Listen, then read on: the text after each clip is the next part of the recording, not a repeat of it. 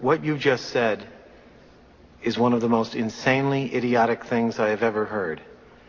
At no point in your rambling, incoherent response were you even close to anything that could be considered a rational thought.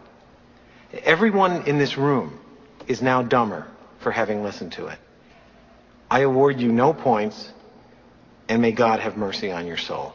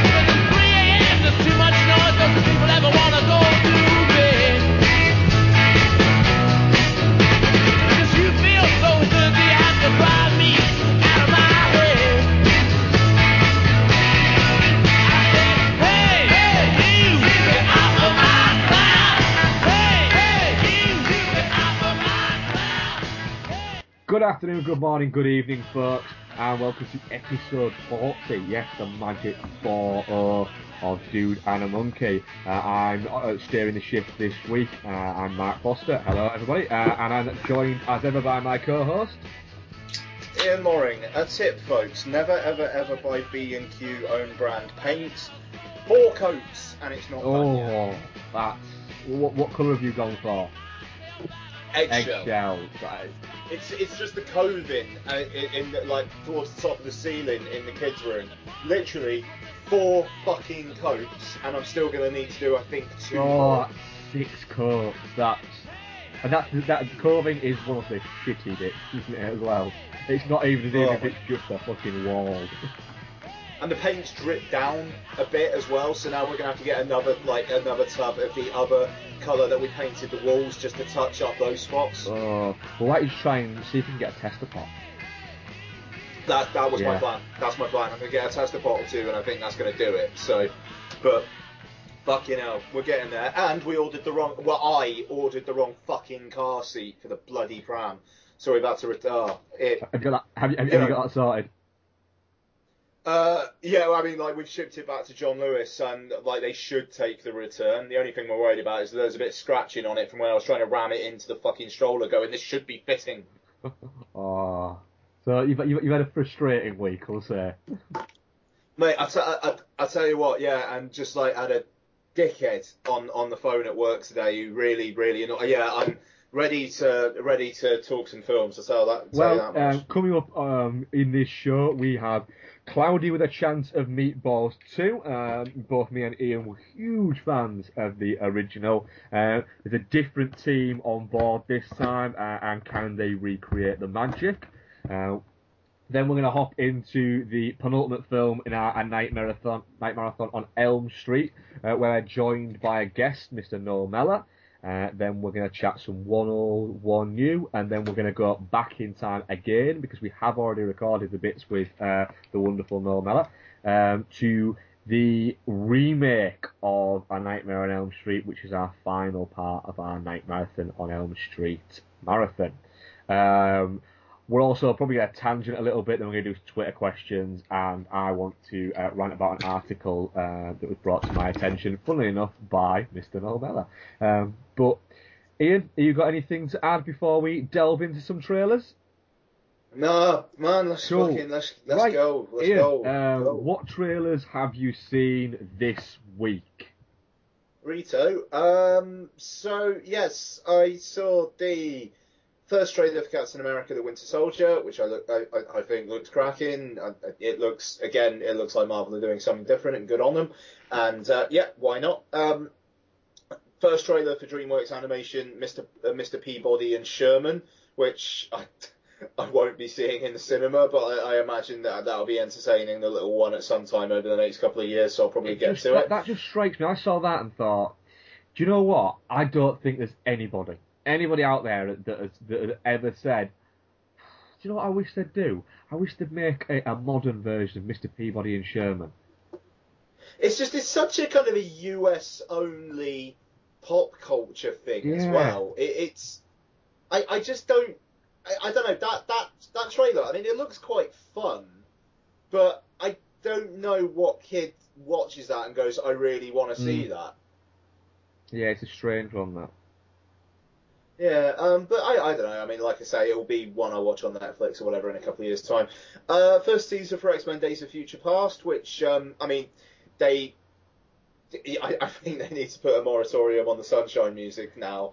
Uh, as much as I love Sunshine, it's uh, yeah. Um, but I, I, I don't know. It, I think it, it's quite an evocative teaser. I like how quiet it is. Um, and you know why not? Um, it kind of looks like that's going to be almost like it's going to be the film that that kind of ends this run of just X Men films generally. It looks like it's like unless McAvoy and Fassbender are tied into free picture deals. I, I, I- you know, and I mean, like Jackman's already hinted that he might be retiring Wolverine. I, yeah, I reckon this is going to be the end Of this, cycle. yeah, it, it would make sense the fact that it, it, it's it's Singer doing it. Um, yeah, And yeah. if it is, and they are going to end it, and they're going to say, right, that's it for this, like you say, for this generation of, of these of these characters. Well, I mean, it, it, eventually, it, it's the melding of the two generations of characters. Um, then it, it, it has a, it could be a pretty fucking epic film. Um, but then again, when you're using that music, it's going to make anything feel epic. Yeah, no, abs- uh, yeah, absolutely, absolutely. So, um, yeah, I don't know, but I mean, I'm very, very much looking forward to it. It's obviously going to be a, a, a, cinema watch for me. So, yeah, and um, I uh, actually probably the final one, uh, the trailer that kind of came out overnight in the UK, um, the uh, feature trailer for The Wolf of Wall Street, which looks Mm. great. mean, just, you know, there's there's what else can you say? It looks cracking, and people like belly aching about the length and whatnot if Scorsese wants to make a two-hour, forty-five-minute film, let him. I don't. Yeah, Whatever. I mean, for God's sake, Casino is two, is, is three hours long. Um, yeah, yeah. God, there's a, there's a lot of Scorsese movies that are two and a half hours, and I can't think of a single one where I've been sat there going, I wish this was 20 minutes shorter. Uh, Yeah. I don't know, Wolf Wall Street might be different, but fuck it. If every couple of years I get a Scorsese movie and it's two and a half hours long, fuck it, I'm done with, I'm, I'm down with that. That looks like it's going to be a blast. Yeah, definitely, man. I, I'm very, very, very much looking forward to it. Um, but yeah, that, that I think that was pretty much it. That's uh, I, I have I have no none others to add. They're pretty much the ones um, I, I've seen. Uh, I've seen a lot of the little spot teasers for the Lego Movie. Uh, very much looking forward to, to that. Looks like it could be a hell of a lot of fun. Uh, one I, I will say uh, I saw a trailer for in the cinema actually too. I saw a trailer for Frozen, which is the new uh, Disney animation. Um, Did you see the the one with the um the ice, the the moose versus or whatever the fuck it is versus the Yeah. snowman? Yeah, yeah, I saw that. I'm trying to Yeah, find it, um, you know what? I enjoyed Tangled, so um, you know, Isabel said she wanted to see it, so I've, I've no problem with taking Isabel to see it in in December. Oh, I, I saw one other. Sorry, um, and I actually saw it twice for my Uh, is it is it based on a ITV TV show? Yeah, Uh, uh, yeah, go, I saw it as well. Um, yeah, the Harry Hill movie. Which which motherfucker greenlit that? Thing is, I used to like Harry Hill back in the day. Like when he had the show on Channel Four in the early days of TV Burp, when it was genuinely fuck, just weird. Uh, I it, it, I was just like, yeah, why not? This really, really looks. It it looks kind of like the Keith Lemon. The audience is thick as shit. It, do, you know, Let's show them. you know what this. it looks like? It looks like Jackass for people who don't know what comedy is. I, yeah, It just yeah. I, it looks cheap as shit. I'm sorry, well. that's not a film. That is Mm. not a film. A essentially a feature length with probably the lamest fucking thread through story they can fucking think of. Um, just because it's released in a cinema, that's not a film. And anybody who goes to see it, you are essentially wasting your money. Yeah, it just. I think it comes out around Christmas, and there's an awful lot of good-looking stuff around Christmas.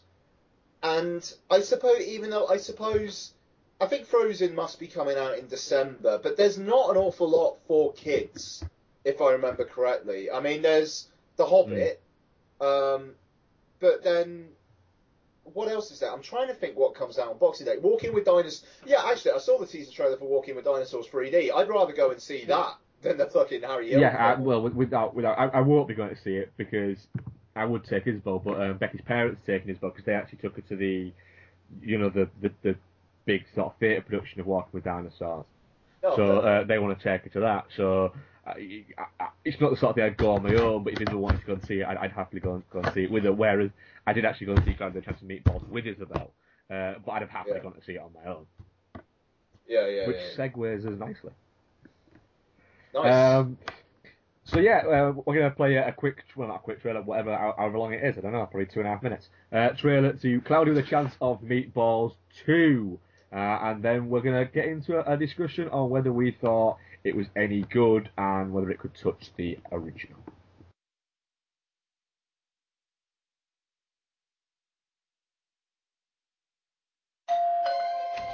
Flint? Sam, big news. I'm going back to Swallow Falls to destroy the Flintstoner, which is creating deadly food monsters which are trying to learn to swim so they can attack Lady Liberty! I'm coming. What? Wait! Sam, it's gonna be deadly dangerous with a good chance of death. And that's why we'll need help. When we land at Swallow Falls, our first objective is to get to my lab. I can use my old computer to pinpoint the Flint Flintstoner's location. Once we find it, we'll shut it down. And ho! If we all work together, this should be easy as... Hi!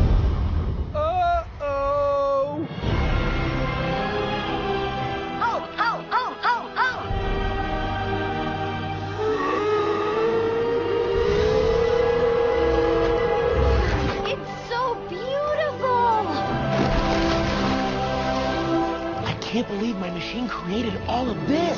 It's enough to make a grown man cry. Are those shrimpanzees? Butter. Look, mosquitoes! Uh. Birthday! Oh, what's that over there? That's just a tomato. This September. Did you hear something? What's that? Tacodile. Supreme. It's no picnic. Hold on, everyone. Ah, there's a leak in the boat. Saving the world. No, no. I like them too. Mine. No, no, off. Off. Mine. No. Almost there. Wow. That is the biggest strawberry I've ever seen in my life. You scared the jelly out of him. Hmm? Watermelon This is totally. Bananas! You guys, that wasn't so bad. Yeah, we'll be thankful we didn't run into a cheese spider. Cloudy with a chance of meatballs too.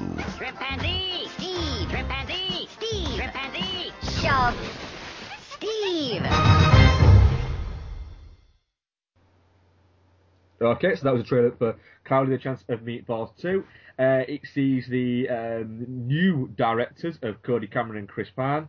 Uh, you also got new screenwriters, which is John Francis Daly, Jonathan Goldstein, and Eric.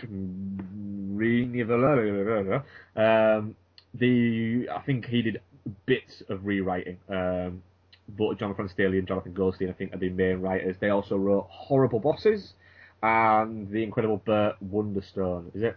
Is that right? Have I said that right? Yeah. Cool. yeah. Um, basically, gist of the story is flip that word. Um, the machine, the Snellner, uh, that he invented, um, has continued um, to produce food, but this food has evolved and has become a life form, and Swallow Falls has essentially been taken over by these life forms, um, and there is a, a evil doer called Chester V who happens to be Flint Lockwood's hero, uh, who is trying to do something sinister with it. Uh, that is about the gist. Uh, Ian, what did you think of a Chance of Meatballs 2? I I enjoyed Yeah. it. Um, you know, which is which is good. Um, but beyond, It's a Sorry? start. it is a start. Beyond that,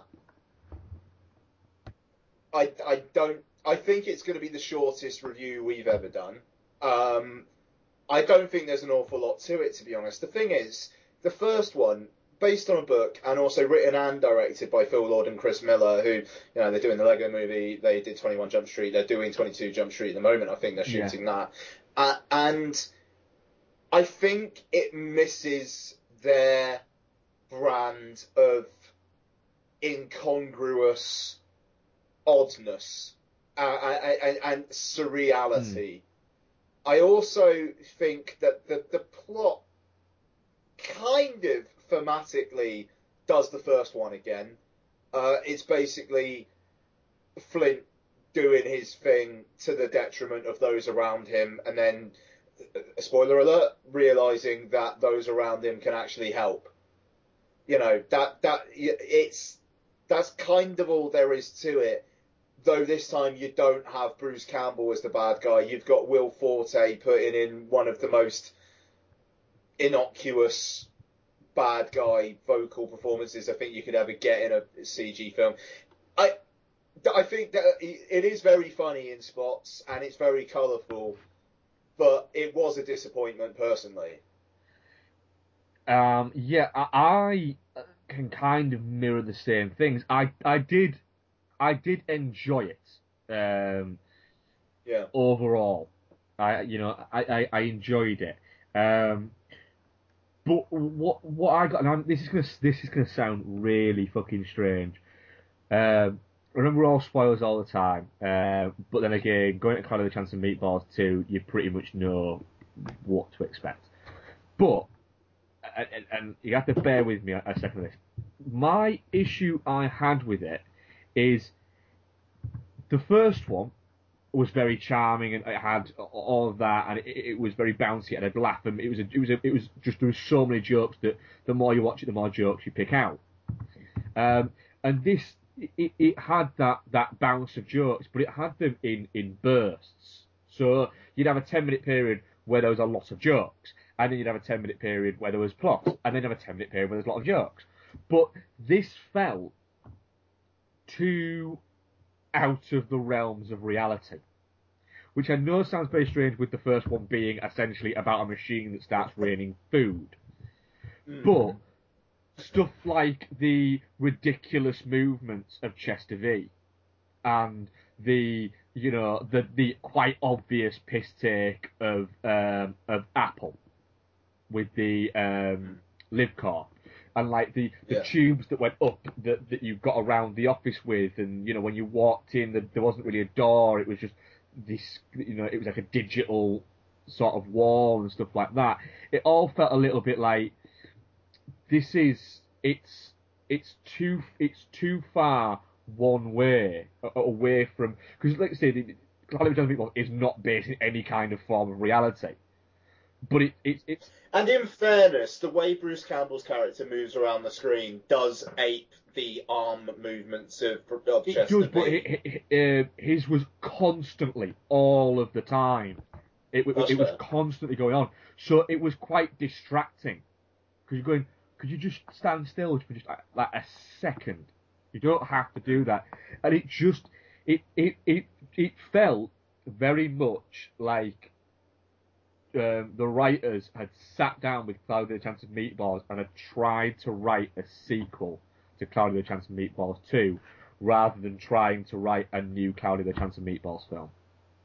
They, they, they very much had a set formula for how they were going to do it, and that's what they stuck to, and that's what they did. And it was Yeah, they, that that is the word formula. Hmm. It, it, it is like the first one came out as just like a bizarre. What the fuck was that? Which didn't feel like it. It was adhering to any kind of structure, really, apart from being a 90 minutes hmm. kids film. It, I mean, that's all there was. I mean, there's some straight up weird shit in the first Cloudy with a Chance of Meatballs. Um, this one, it is uh, like Kermode says this a lot. It is like slot A into tab Hmm. B. It, it, it is doing that kind of stuff, but with food puns. One also, I will also mention as well. I made up in my head, just in watching the marketing, a better pun. I, I genuinely think, and so did Donna, than one of the the foodimals Go on, which one was it? You know the uh, taco Yeah. dial? For some reason in my head he was called the Tacosaurus Mex. Oh, that is so much better. That is so much better.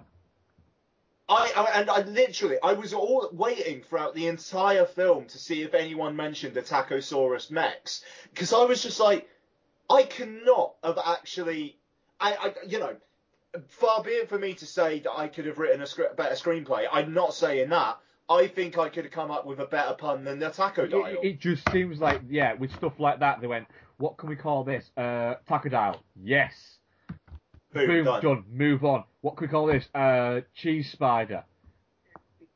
Which- it's a, right for a start off, it's a Doesn't it make doesn't, that much it sense. doesn't, does it? Because it's because cheese is one really thin piece of, of that entire thing. You know, um, I, I'm I'm sure given 10, 15 minutes, you know, a, a, a fairly intelligent paid writing comedian could come up with a better idea than cheese spider. You may as well. What about a pider?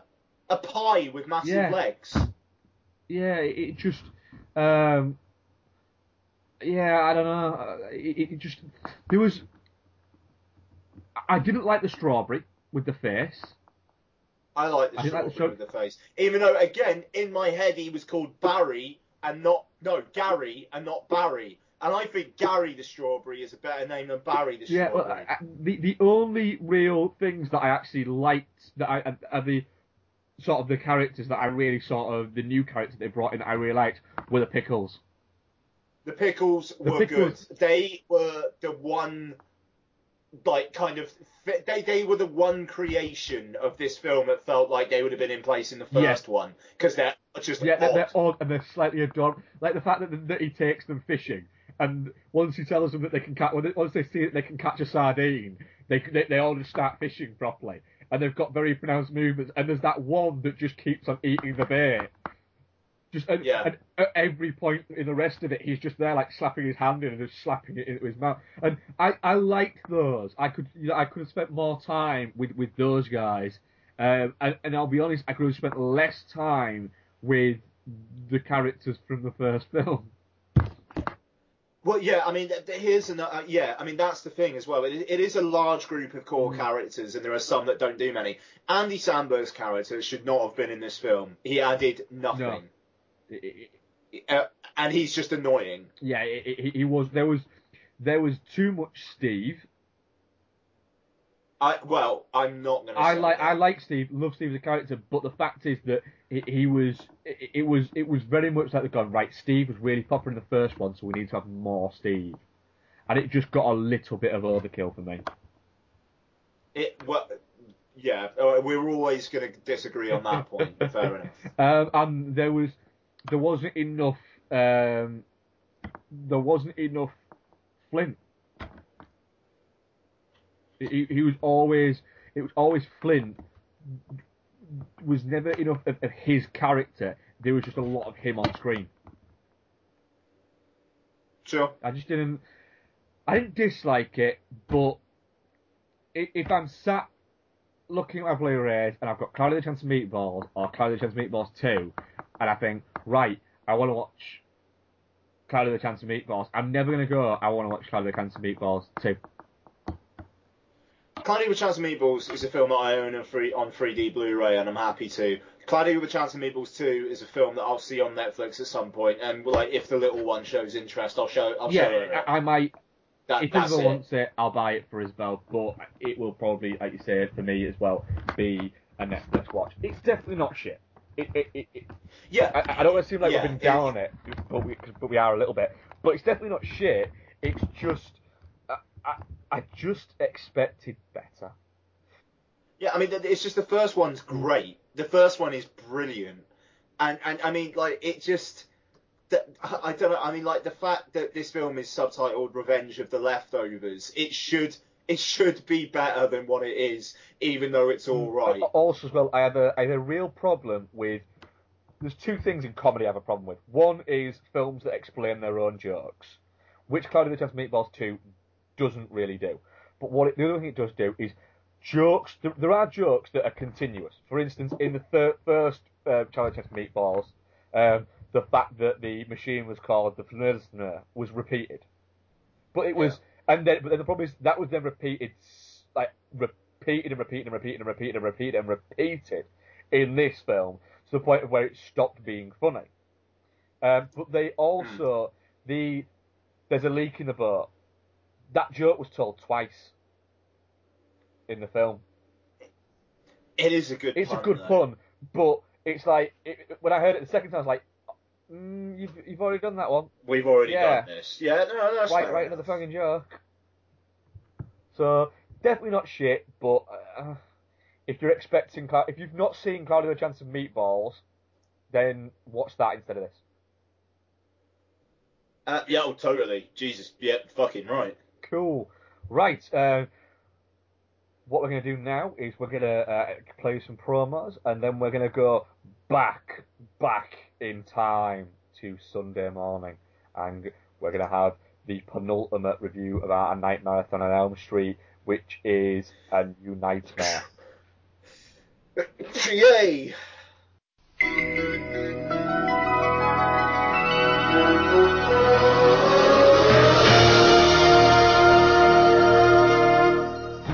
It was a childhood corrupted by endless hours of VHS rentals. We're sick, the minute shit. You'd love it. In his most formative years, he had seen it all. I can handle anything. Action, Karate is not to be used aggressively. But if I have no other choice. horror,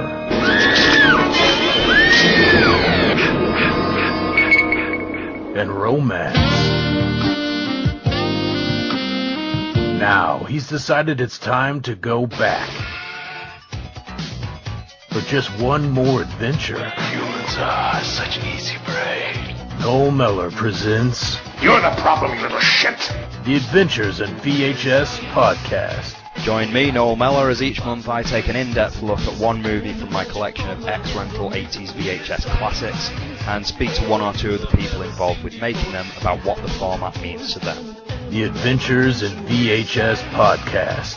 Thank you. Have a nice day. Download today from iTunes by searching for Adventures in VHS or visit adventuresinvhs.com.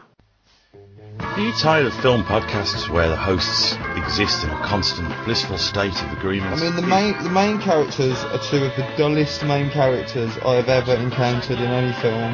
Well, you're in luck. Let me introduce you to Chinstroker and Punter. One is an ex-film student with a penchant for David Lynch and art cinema. The other is a man on the street. Listen in perplexed and horrified terror as we tear apart one film a week.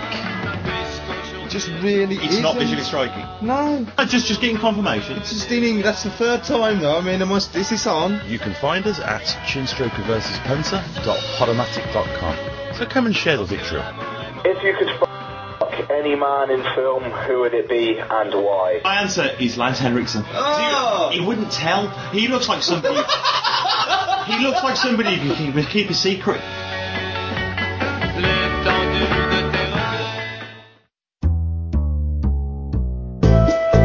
Hi, I'm Sarah from GorePress.com, and along with my co-host Phil, we present the GorePress Gorecast. But Sarah, what is the GorePress Gorecast? Well, Phil, I'm glad you asked. It's a weekly show in which we review horror movies, discuss our love for the genre, and generally just blunder through, showcasing our startling ineptitude at podcasting. Hello, and welcome to another. Go- oh, for fuck's sake, no, that's not helping! That sounds ridiculously professional. That can't be all we do, can it? It certainly isn't. We also try and talk a little bit about what we've watched recently and selflessly plumb the depths of B movie hell so we can inform you, our loyal listeners, about what to watch and what to avoid. Well, that just sounds dandy. Where could I find such a podcast? Well, Phil, you can subscribe to us by searching for the new Gorepress Gorecast in iTunes, or you can find us at gorepress.com.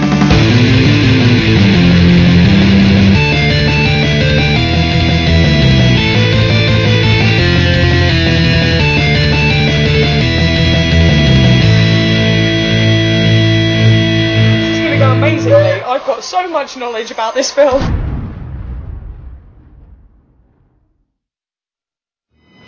Market, common mark. I'm doing a film about my nightmares as I'm dreaming them. In order for the movie to continue, it, it was dependent on me having more nightmares. Well, fortunately, I did.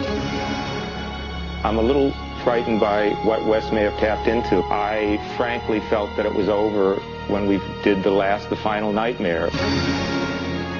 In a town where movies go over schedule and directors go over budget, something far more evil is out of control.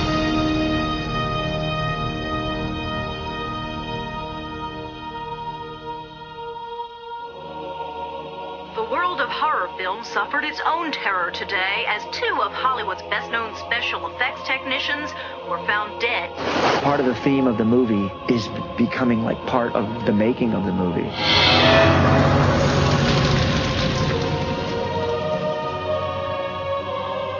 Can you come with me in my dreams?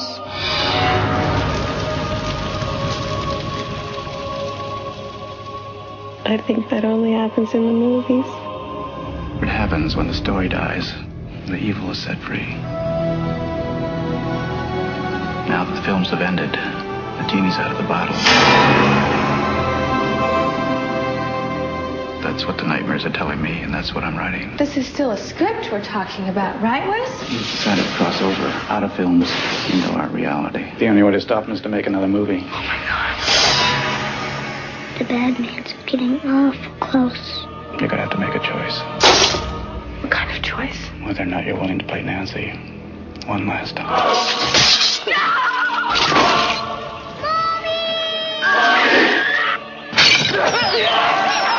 Cut the effect! Isn't there somebody who can stop him? That person's you. Who I mean? It was you that gave Nancy her strength. Oh, Where's my son?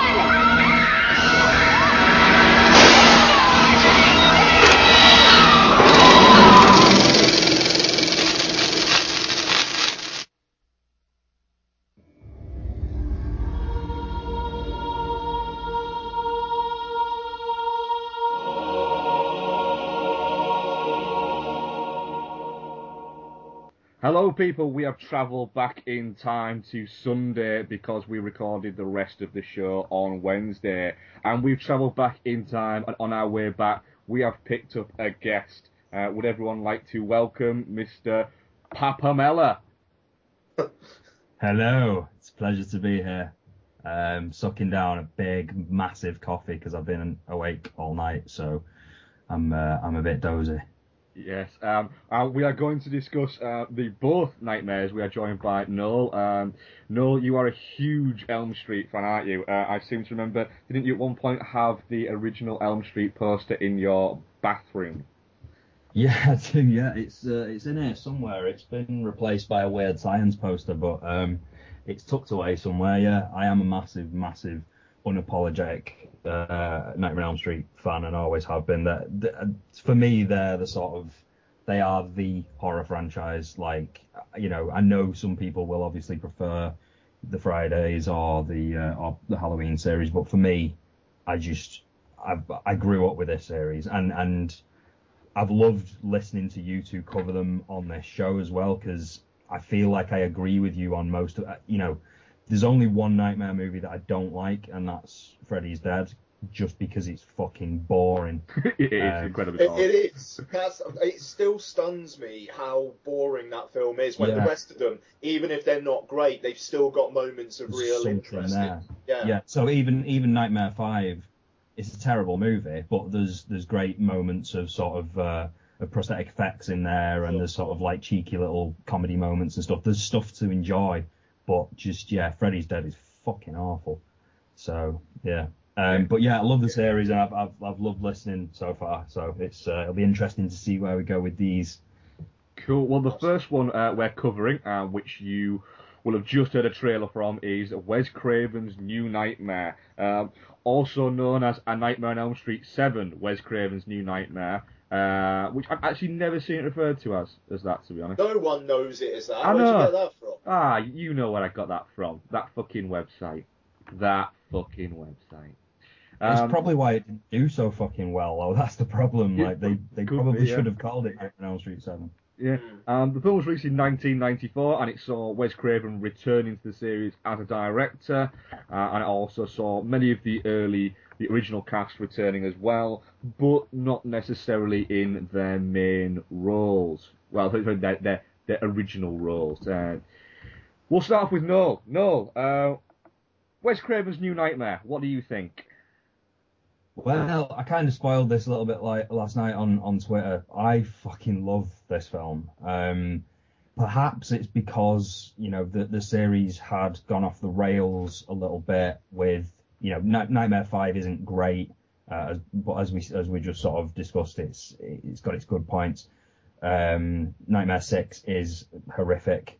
Um, so maybe it's because the series had gone off the rails and this really is an effort to get get things, you know, to give it a fresh start and give it a fresh look and and everything like that. Maybe it's because of that, but I, I just I love it. It's it's a proper return to form, and it's I, I genuinely believe it's a film that was way way ahead of its time, and it's just such a shame that so many people didn't give it a shot at the time because you know the Nightmare franchise had been run into the ground and people were tired of it. So uh, it's a shame that it didn't get the attention that it deserved, and it would take you know a film that that uh, that Wes Craven would make a few years later to get the same sort of um, plaudits. So It- it- yeah, it- it's it- great. You can definitely see kind of precursors to um, Scream Yeah. from from Wes Craven's New Nightmare. I definitely sort of it was the sort of it was watching it more when you're looking at it. I don't want to say from a critical eye, but from a where you you know you're going to have to talk about it. You're not just watching it for the pure entertainment value.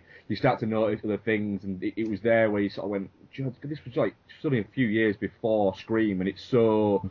There is so much that is in the Scream franchise, not just the first movie, that, that was kind of the foundations were laid for with this movie. Um, Ian, what did you think of Wes Craven's New Nightmare? Yeah, I mean, I, I, I'll say I, um, unlike four, five, and six, I had actually seen the, um, had seen both this and the remake uh, previously. Uh, we'll get on to the remake later, but um, yeah. So I, I, I was coming at this not as the first time I saw it, not as like a massive fan of the franchise or anything like that, but coming back to it now and watching them all in in in quick in, in, in such quick succession, it is admirable just how much Wes like Wes Craven was trying to do something different here and and trying to really give the franchise a kick a, a kick up the arse.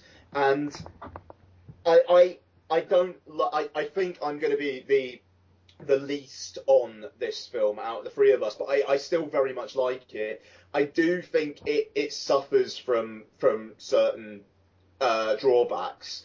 Um, I, I mean, I, I, I, mean, I certainly think again, as we've discussed with pretty much all of these films, I don't think the ending quite lives up to the rest of it. However, th- there's some incredibly intelligent kind of meta before meta became a thing stuff going on here.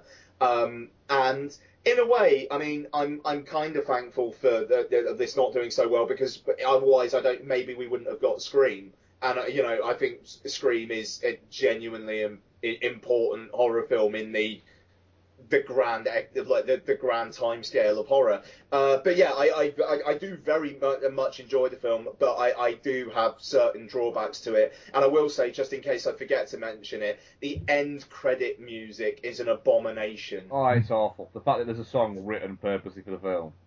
I, well, I mean, just like even the, the kind of like the remixed uh, Nightmare on Elm Street theme with the drum machine. Yeah. It's it's it's fucking brutal. But uh, I mean, we'll we'll get on to drawbacks. But yeah, I I I'm a, I, I do like it. Mark. I think on the Scream on the Scream comparison thing, and, and I've always sort of said that it is.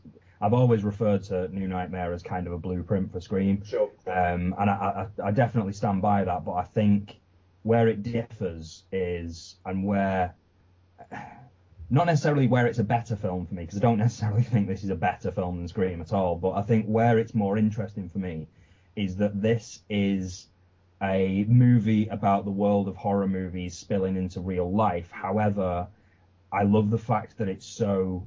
Um, I love the fact that it's it's base it bases all that in a series of characters that we already know. So it's it's very clear that this is not only a film about sort of the blurring lines of, of reality and, and, and horror and, and stuff like that.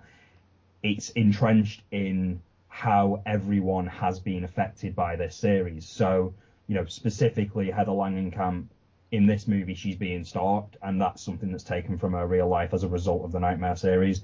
With Wes Craven, it's the idea that he's haunted by this series. So, you know, in real life, that's the same sort of thing. People would always ask him, but he was always attached to the, the Nightmare series, even though he wasn't quite, even on the t- in the times where he wasn't attached to it. And I think with Rob with Robert Englund's character, it's about how this one character has really taken over his life. So you get a sort of a, a more literal representation of that in the film, where it's you know Freddy is taking him over, and I just love the fact that that this is like Scream about horror movies spilling into reality, but it's just it's rooted in the Nightmare on Elm Street franchise that you know and love, or that I know and love going into it. Yeah, it is it's strange how much um, Craven has actually pulled out from um, from actual real life. I mean, like you were saying, you know, with the the fact that Heather Langenkamp what did you know did pick up a stalker, but also to the point of where I mean Heather Langenkamp's husband now he he does work in special effects. Mm. Um, you know, she he's he's pulled out. It's it's like Craven has looked at it and has kind of gone, had an inspiration of an idea, um, and has basically done some kind of almost docu-style meta film. It's like even saying, you know, meta has become a thing, um, sort of in the past decade, where people are often referring to stuff as being meta. But the the ideas and what we now consider to be meta, they were explored quite a lot in sort of the, the mid to um, the early to mid '90s. You know, we had stuff like this and even sort of things like Last Action Hero. Sure. These were exploring these meta ideas that uh, that the millennial filmmakers seem to think that they invented, and they weren't. They were rooted in in these sort of early sort of mid '90s films. I mean, yeah, I mean, New Nightmare is genuinely ahead of its time. Mm. Uh, I mean, like, and, and that's one of the reasons why it probably didn't do very well. It's, uh, but I mean, the thing I, I think the thing that Craven did different with Scream as well is that he kind of kept that stuff not as upfront. Like the um, it, it, there's an awful lot of insidey film stuff here that Mm. I think maybe disconnects with a wider audience. Whereas with Scream, it's you know, it's in kind of conversations people are having in movie stores, uh, in, in, in uh, like blockbusters, where it, it's a little bit more relatable. Whereas here, you've got meetings with Robert Shaye and you know like meeting up with Wes, Craven and the screenplay is what they're actually we're talking, which is a great idea, but it's it's a little bit inside baseball for a wider audience. But for people like us, I mean, those, those ideas are fantastic. Yeah, I mean, it's certainly one of those things, like you say, with, with Scream, it, it is, it's real people talking about movies, whereas this is in industry people talking about the possibility of making a movie and the impact that such a recognizable franchise. I mean, the the, the whole um, bit where the, the doctor's talking to Heather Langenkamp and he's constantly sort of saying, you know, oh, you let your kid, you let your son watch your films. And she's like, no, well, everyone's heard of Freddy. And you had the earlier scene where Robert Englund was signing autographs, and there's all these kids in like Freddy costumes and stuff, uh, and none of those kids should have seen any of the Nightmare on Elm Street films, but the character transcended the actual films and became almost a celebrity of his own right. But that's what's great about it is is, Mm, is yeah. it references that stuff because it was ridiculous what you know what type of merch the type of merchandise and stuff that was available in the late 1980s for kids Mm. that was based around the Nightmare on Elm Street series was ridiculous and everybody knew it was ridiculous and so referencing it I think is is a great thing and I think one thing that's interesting it is there is a general sense of distaste for horror movies in this film it does reference you know, aside from there's little moments where sort of, you know, uh, where Heather says to Bob Shaye, "Oh, I thought Wes stopped doing horror movies," and you know, you know that that sort of come, you know, Wes Craven's put that into the script because he wants people to think, "Oh yeah, Wes has stepped away from horror," when in reality. Yeah. look at his IMDb page. The last film he did was The People Under Stairs. He's not. He's not. He hadn't even nearly stepped away from horror.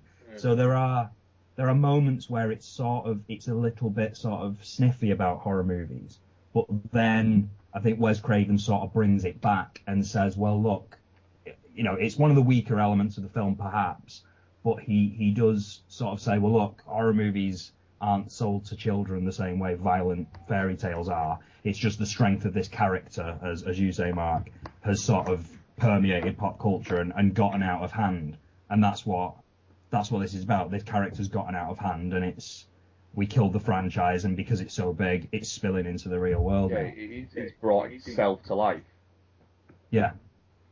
Is looking for a new home. And I love that. I love that idea. I love that idea of, you know, we've managed to keep him contained in the story for this point. So we managed to keep this this evil contained, but now that the story's ended, the evil is looking for a new home and it likes our world and it likes the likes the form that it's taken and stuff I think it's just a great idea. It's it's it's a great idea, but I mean there are a couple of things where I, I, I think it's it's slightly a, a slight a little bit too kind of indulgent. It slightly took me out of the film. Where like there's there's a moment where they say, where they say that he if the story is so good it will capture it. And it, I mean like Wes Craven the fact that Wes Craven is writing writing that he has written a story so good That's that it actually has contained evil. Like, it- I, I, like I, I think that's quite that's that's quite funny. Like Wes Craven, like kind of wanking off a little bit. I mean, which is you know it, it's fine. But also, I was talking to Donna about this and that idea, and she said herself, and I mean, I, I was thinking this. uh, uh, She said herself, why the hell didn't didn't the evil escape during Nightmare like Nightmare on Elm Street four or five? Then you know you know. The Um, stories weren't strong enough to contain him in that. Yeah. y- yeah, you know, it's like Even how when I'm done with this shit. yeah, I mean, how good does the story? I, I mean, like the idea. I, I think the idea of, the, of the, the character ending and that releasing him, fair enough. I think the idea of the story. I mean, it is kind of nitpicking, but it is quite an indulgent moment. Um, you know, the, the, the, fact that it ends, fair enough. The fact that the story is so good, uh, I, I, I don't know about that because, like, I gotta say, like, this evil probably doesn't have very good quality control. Then, like, I mean, fuck me, it probably took him until like Friday the Thirteenth Part Eight before he re- like realized, oh, hang on a second, these aren't very good. You know, I, I, I reckon the evil probably escaped the Friday the Thirteenth se- series around the time that the toxic waste went all over Jason and reverted him to a small child. You know, uh, but it, just the fact that it took that long, I, I don't know. I, I, Evil's quality control on horror films is called into question by New Nightmare. I feel. Well, we, we, I think it's we- you have to sort of Sorry, go on. I was just going to say you have to acknowledge that um, it's. I mean, first and foremost, y- y- it's it's it's absolutely fair to say that it's a film that panders to, to fans of the series, and um, you know, it acknowledge it, it does certain postmodern, if you like, sort of things that are a little bit too inside baseball, as you put it. But I think the important th- and another important point to draw out of that is that first of all, horror movie fans and Nightmare on Elm Street fans like to be pandered to. Sure. Yeah. And the other thing is that this is a film that was made in 1994, as we've kind of touched on already, wh- where this this wasn't, you know, it's par for the course nowadays to, to be this sort of referential in, in in TV shows like Community and stuff like that. Uh, people are always referencing other things or. Or, or- you know what I mean, like or, or, or self-referencing stuff, and in 1994 that wasn't happening at all. So it's it's I think that's one of the stronger. It's it's it's the main sort of strong idea of the film, and I think because it's got such strong ideas, um, and because it's so far ahead of its time and it references the stuff that I like, I think I sort of I, I admittedly look, I, I admittedly um, ignore the faults, and I know that there are many faults because, you know, there's a huge one in the child. Like if, if the child wasn't, for me, if, if the child wasn't in the film, um, there would be so much more to it because if you there are a few things that I would change about the film to make it slightly better, and it really comes down to taking the kid out of the plot and just focusing on Nancy. Because I think if you, by including that child, you lose a lot of the ambiguity of the story. So if you take him out of it, it would have almost been like a sort of, like a Hitchcockian sort of Polanski and paranoid descent into madness thing, Yeah. where you're actually asking whether or not is Heather going mad like is this all in her head or is is is this happening in reality? And it, it would have also sort of reinforced the idea that this is the damage that this franchise has done to her and everyone around her. And as such because you include that kid and you have the silly moments where you know like in the park it uh, sorry in the, in the sort of uh, playground Yeah. it really on, only ends up ever sort of touching on that. And it's a shame. It's it's a real shame because it could have been even better without that sort of ham-fisted stuff that makes it less ambiguous. I mean, what, what what- what also what also harms it is the fact that I, I think it, like the the evil presence's motivation towards the kid is a little bit. Yeah. What what is he actually trying to do? Is he trying to possess the kid, or is he just trying to kill the kids? Why is he not just going after after Nancy? Yeah. Like she's the, she's the prize here, surely. I think I think it's very much a kind of it's he knows to draw Nancy out that if he goes for the kid, um, and that's kind of that was Freddy's original kind of mo, wasn't it? Really, was he he, he you know in the original series he was a child killer, um, so it's kind of it's working on that paternal fear to kind of draw um, Nancy well to draw Nancy back um, through Heather. I think you could argue, perhaps. I mean, certainly that, definitely. Um, you know, going back to the child killer thing, although clearly it's it's not an avenue that, that it wants to go down too much. Um, but I think you could also probably argue that you know the kid is the portal uh, into you know the kid is the one that believes, and she, he's like you know Nancy is an actress. She knows she's an actress. She knows she was part of this uh, this silly series of movies. But the kid is an innocent mind who's having dreams and is thinking about Freddy. So maybe you know the kid's the portal in. But why? When Freddy starts to come into the real world, he's bothered about the kid. I don't really know. I, I, by the way, I love that you keep on calling her Nancy. oh yeah, sorry. No, no, no. It's it's brilliant. It's it's like you're homaging John Saxon towards the end of this film. It kind of is, yeah. Which which is also I like the idea of uh, reality and fiction blurring, but Oh. that that moment also is a little bit well why why is he doing that then? Mm. It, it, it, like because nobody else seems to think she's actually Nancy, and like the moment where not only is he doing that, but he gets into a police car and drives off. That makes no sense. Yeah, it, it yeah, it feels like a good idea on paper that's not quite. I, I mean, again, I'm kind, I am kind of nitpicking, but it, it almost feels like there were some ideas in Wes Craven's head that he wasn't quite able to actually get. And maybe it's a meta comment on the fact that maybe he's not the best screenwriter in the world. You know, I don't know, but I mean, but I, I, it's it, it's probably not. Um, but again, that, that that moment is a bit odd, even though I do like the uh, like when when she says "I love you too, Dad," and like that kind of the the, the familial connection that maybe Heather Langenkamp actually has with John Saxon. You know, Mm. that maybe she's not like kind of play like actually starting to believe she's Nancy. Maybe she's just trying to comfort him or something. And you know, I, I I do like that. I mean, it's a really fucking interesting film, and I mean, we've talked about it. I mean, not just because Noel's here, but we talked about it for far longer than than a lot of the other films, and I think it's because there is a lot more meat in there. Mm. I mean, al- I think you have to say as well. It's I, as much as I love.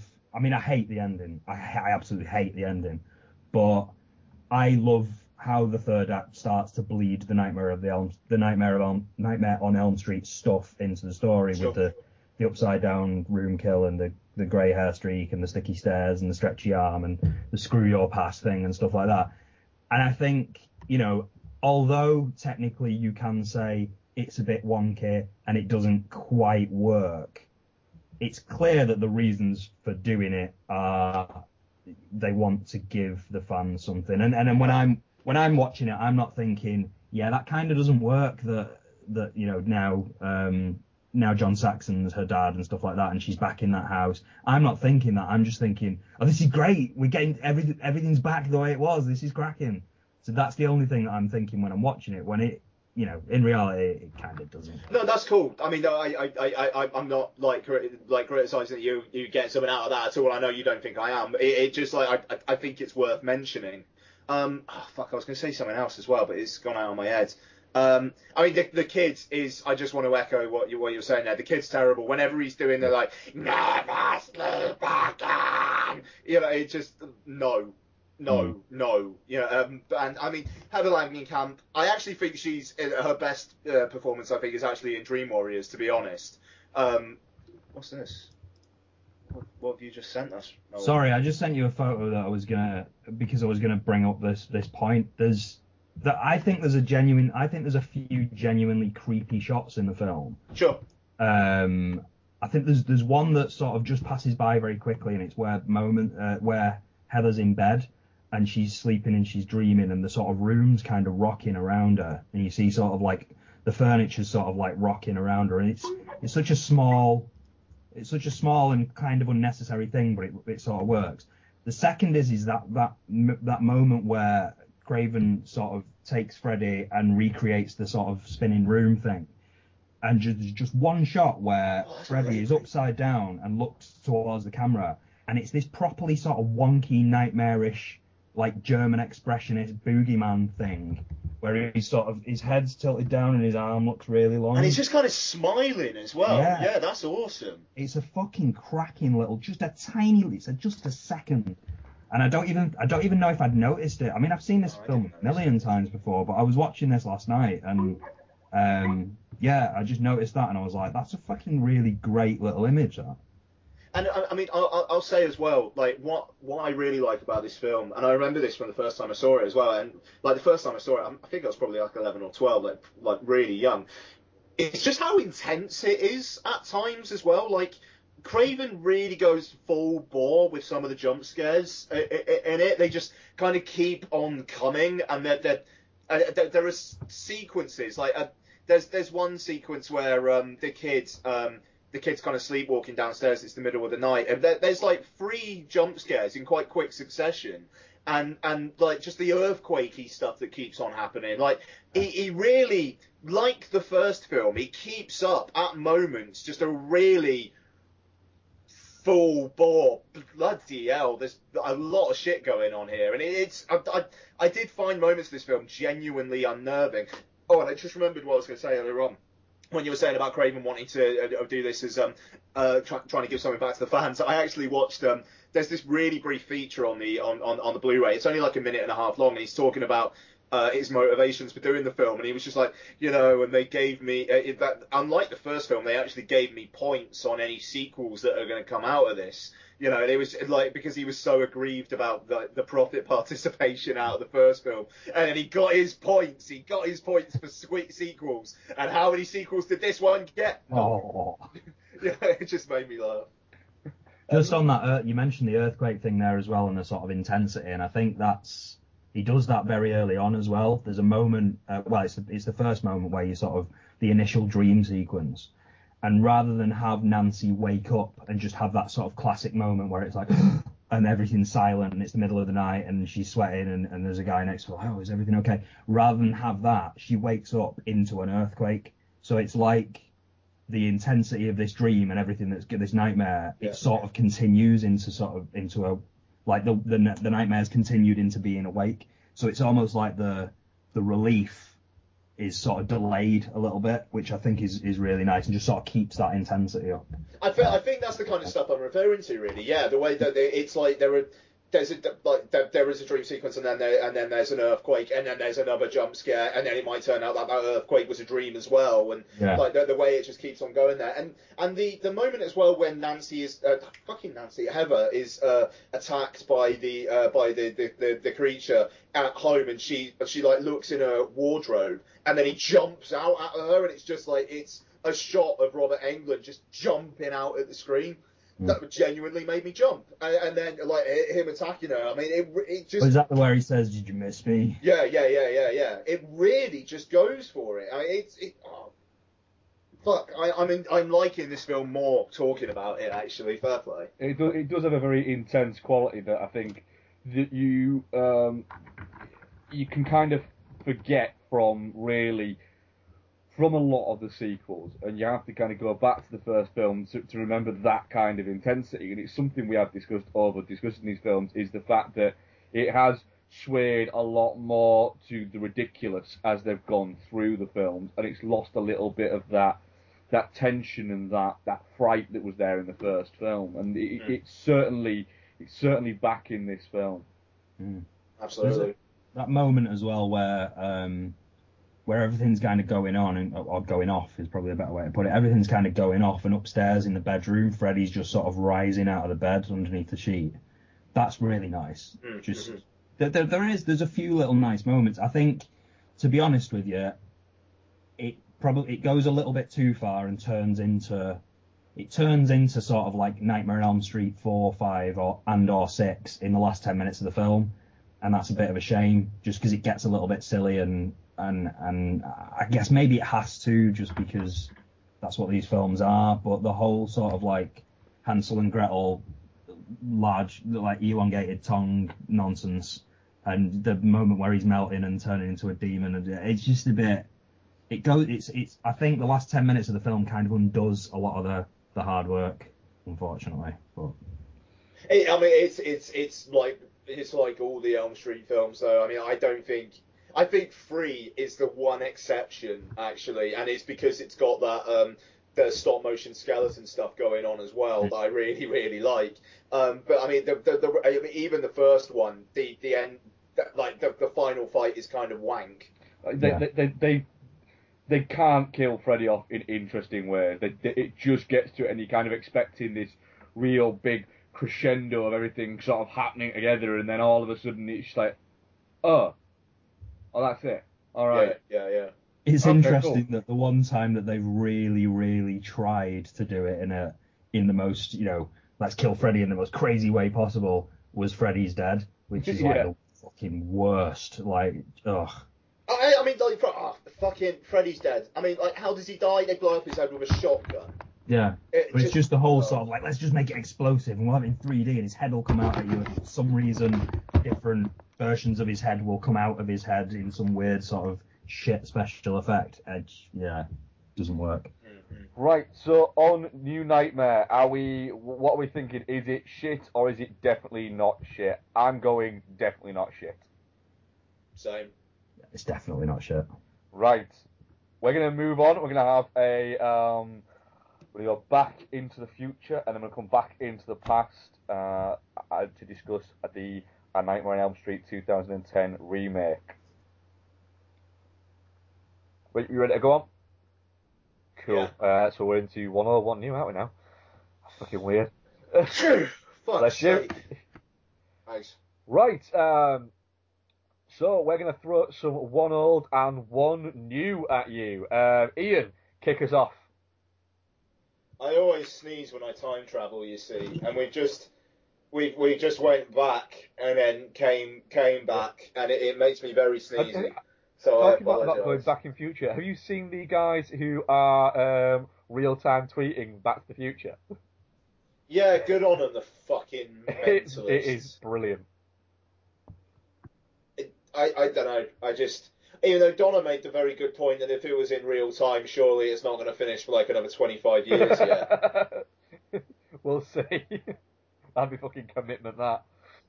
yeah, fuck, yeah, right. I could, uh, even though, do you know what? If someone's going to go to that much effort, I wouldn't be surprised if they just take that step anyway. Good on them, fucking crazy bastard. Um, okay, so I'll talk about my one old first. Um, because my one new, uh, I only watched a couple of new films this week, and I actually talked about them both on 35 mm Heroes, so I'll probably be quite quick with that. Uh, do, you- do you know what though? Usually I talk about stuff at length on here, and then I go brief on there, so do it the other way around for once. Uh, also, this is probably going to be quite a long show, so um, yeah. So I'll talk about my, my one old. Uh, came out on Blu-ray through Scream Factory in the US recently, and I imported it. Uh, it is Region A only, which is a shame. But uh, if you have a Region A player and you've got a spare 15 quid or so, John Carpenter's Prince of Darkness. Um, now, Prince of Darkness, I'd seen it once before, and I very much enjoyed it. And uh, I was really, really, really, really itching for a rewatch. Um, now, I mean, a lot of John Carpenter's uh, horror stuff I've seen like multiple times. Like, you know, The Thing, I think I've probably seen six or seven times. Halloween, more than that, probably. Um, you, know, In the Mouth of Madness, I've seen it at least twice, if not thrice. Uh, and yet, Prince of Darkness was had remained a one watch until this week. Uh, I will say, first off, the Shout Factory Blu-ray looks fantastic. Um, I wouldn't be surprised if it comes out on Blu-ray through Arrow next year because I think Shout and Arrow have a bit of a relationship. I think it might be actually, yeah. Yeah, uh, and uh, you know, and that's that's cool. Um, the picture is great. Um, there's uh, you know there's a little bit of print damage, but it's not that bad. But um, the the grain is awesome. It's like watching a really nice print, which is what you want. And uh, there's a pretty solid 5.1 track on there as well. They've got a, a 2.0 and a 5.1, and the 5.1 really cranks up the music, uh, which is awesome because the uh, the score that John Carpenter and, How- uh, Alan How- Howarth have done on uh, with, with Prince of Darkness is fantastic. Um, I fucking love Prince of Darkness. Um, I would I would actually go so far as to say that I, I for me I think it's Carpenter's second best film. Um, even and I know that's not an opinion shared by everybody, and you know fair play. Um, but I like how it's like an insanely epic story. I mean, like it is the ultimate battle of light versus dark, essentially, but played out on this kind of like tiny scale. Um, like the fact that it's it it's and the fact that it gets to do quite a lot of different types of horror all in the one film. Um, it also feels like it's quite an angry film from Carpenter as well. I mean, I know it was um, it, it was just after he'd done like the thing in Big Trouble in Little China. I think he was feeling quite burned. And um, you know, so like he had a two picture deal to do this and They Live, where it was like low budget, but he gets full. This is what I'm going to do, and I think he really goes for the jugular with that with this because I mean it is a nasty film. You know, like there's body horror all over the place. Um, just just the I mean I, it, like the idea of people infecting other people kind of weirds me out as well. So like, all the stuff of like water, like people like opening their mouths and spraying this water gunk into other people's mouths and stuff like that. It really, uh, that shit actually really fucking weirds me out. If there's anything in horror that weirds me out, it's that kind of stuff. Um, and they, they do a lot of that here. But I mean, you've also got the, um, uh, uh, the, the the girl who kind of gets the scratch and then like she turns really really like nasty and she's got like bloody patches all over her body and so it's it's rough. Um, and I mean you've got some stuff that hasn't aged as well. Um, there's the bug man who who like he's like hello hello. I've got something to tell you, and you're not going to like it. You know, uh, which is you know a bit a bit cheesy, but it, it just it's odd. It's really odd. But then you've also got Alice Cooper like impaling someone on half a bike, and Alice Cooper as the lead psycho hobo or the cybo, as I'm going to call him, um, is um, i- i- is a treat. He doesn't say anything, but he's he's got a fair bit of presence. Um, and, I mean, Christ, I mean, the the lead has a fantastic mustache, um, which is awesome, um, and uh, the lead girl is is quite fetching, um, and the ending is fantastic, and the ideas in it as well, the ideas of um, transmissions from the future being uh, transmitted uh, on frequencies that are kind of picked up in people's dreams and stuff. That that's fucking great. Um, and I, I mean, like, I, you know, I won't spoil the ending, but it is a part of um, Carpenter's Apocalypse Mm. trilogy. But I like the way that, unlike the other two, uh, yeah, well, actually, no, I, I, no, I take that back. The thing is kind of like it ends ambiguously, but it being a part of the Apocalypse trilogy kind of informs what Carpenter's intentions were. Yeah. And I, I think that's the same here. and you know, the the fact that it's like the things are okay for now, but dot dot dot. Pardon me, that the thing and that this are, you know, I mean, in the Mouth of Madness is full on off the deep end by the end, you know. I mean, I, I wanted to watch In the Mouth of Madness by the end of October as well, but I'm not going to get a chance, which is a shame. But um, yeah, it's um, I, I, I think it's great. I, I it's it's Carpenter doing as pretty much always doing whatever the fuck he wants to do, but with a really angry, nasty spirit, but but very intelligent spirit to it. Um, it's I I I, I think it's a fucking fantastic It's, film. it's one that I've not actually watched since the God since the early nineties. Um, I think part of it it's never had a great release over here, so it, it kind of gets uh, you know, including by myself, kind of forgotten a little bit. Uh, and I think a good, a really good release of it over here would, would give it that new lease of life in in the UK certainly. So I, I think I might, um, I, I don't know. It's not on the current slate for uh, the first quarter releases in for Arrow, so I might just, I might, I might just bite and buy the um, Shout Factory one. Have you got a region? I'm getting one at Christmas. Nice. Oh, you can get into the Criterion That's, business. that's my idea. Is is we were, we were, we were going to get a PS4, but then we decided, you know what? There's not any games that either of us want. I just ended up buying FIFA for it, and I've got FIFA for the PS3. So why not do it for. PS4? So I think I might get. A, I said to Becky, I think I'm going to get a Region A Blu-ray player, which she was like, "Oh, that's pretty cool." I'm like, fucking hell! I was just testing the water. Hmm. So yeah, so I'll probably bite on that. Solid. Yeah, man. It's um, it's it's a really nice presentation. Solid interview with uh, Carpenter on it as well. There's there's an interview with Alice Cooper on the disc as well, which I haven't watched yet, but I'm, I'm quite looking forward to that. But yeah, uh, re- just really, it, it's great. Cool. Right. Uh, I'm going to start off with my um, one old as well. It's actually it's the yeah it's the only old film I, I, I've watched this week. I've had a very very busy. Well, no, correct. Sorry, it's not the only old film I've watched. I also watched uh, Monster Squad on Halloween um, uh, as, as preview prints, but um, I, I've watched them each of them like two three times this week. So uh, kind of you know I, I've run out of out of, out of ways to kind of talk about them or anything like that. I need to not watch them for a while, which is a shame Yeah. because uh, I've just got the 35th restoration um, of Halloween, and it looks and sounds incredible. Yeah, the that that print, it's it's nice, isn't it? It um, I, I was watching a bit of it last night. I think I'm going to try and watch the rest tonight. It's um, because I know people really kicked off with the original Blu-ray release because it was too Yeah, blue. it wasn't great. I, I you know um, I mean I remember the thing is, it didn't bother me at the time because it was just like Halloween in HD. It, it's nice, but watching this print now.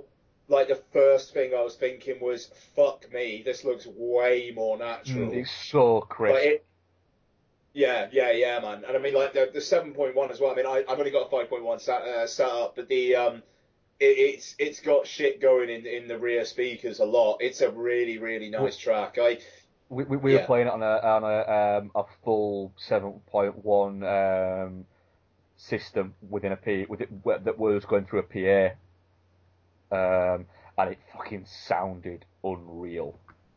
oh, so you screened Yeah, the Blu-ray, screened did you? Blu-ray, Oh, yeah. wicked. Um, yeah, and it, it sounded incredible. Looked brilliant. and It sounded incredible. oh, yeah, yeah. I have a lovely um, full HD projector, which Nice. I'm actually looking after at the moment. Nice. so you know what's happening on Saturday? Bedsheet and projector time. um, so yes, um, what we're going to talk about is the uh, final talk about, I watched one. Like I said, um, I watched The Rock, um, and I got it in the um, Jerry Bruckheimer, um, the current box set that you can get. Oh, the action Yeah, collection. Yeah, you yeah. get it- it- you know, most places you can get it for under 20 quid. Um, and in that you get The Rock, Con Crimson Tide, Deja Vu, uh, Enemy of the State, and Gone in 60 Yep. Seconds. Am I Yep. missing anything there? That's it, innit? Seven films. Pearl oh, Pearl, yeah, Harbor. Pearl Harbor. Pearl Harbor, The Rock, I've said Pearl Harbor. Gone in 60 Seconds, Con Air, Enemy of the State, Crimson Tide. That's all of them, innit? Yeah. Seven. Seven so, films yeah. for 20 quid on Blu-ray. how how the fuck can you go wrong? That how many dads are going to wake up on Christmas morning and have that wrapped up for them?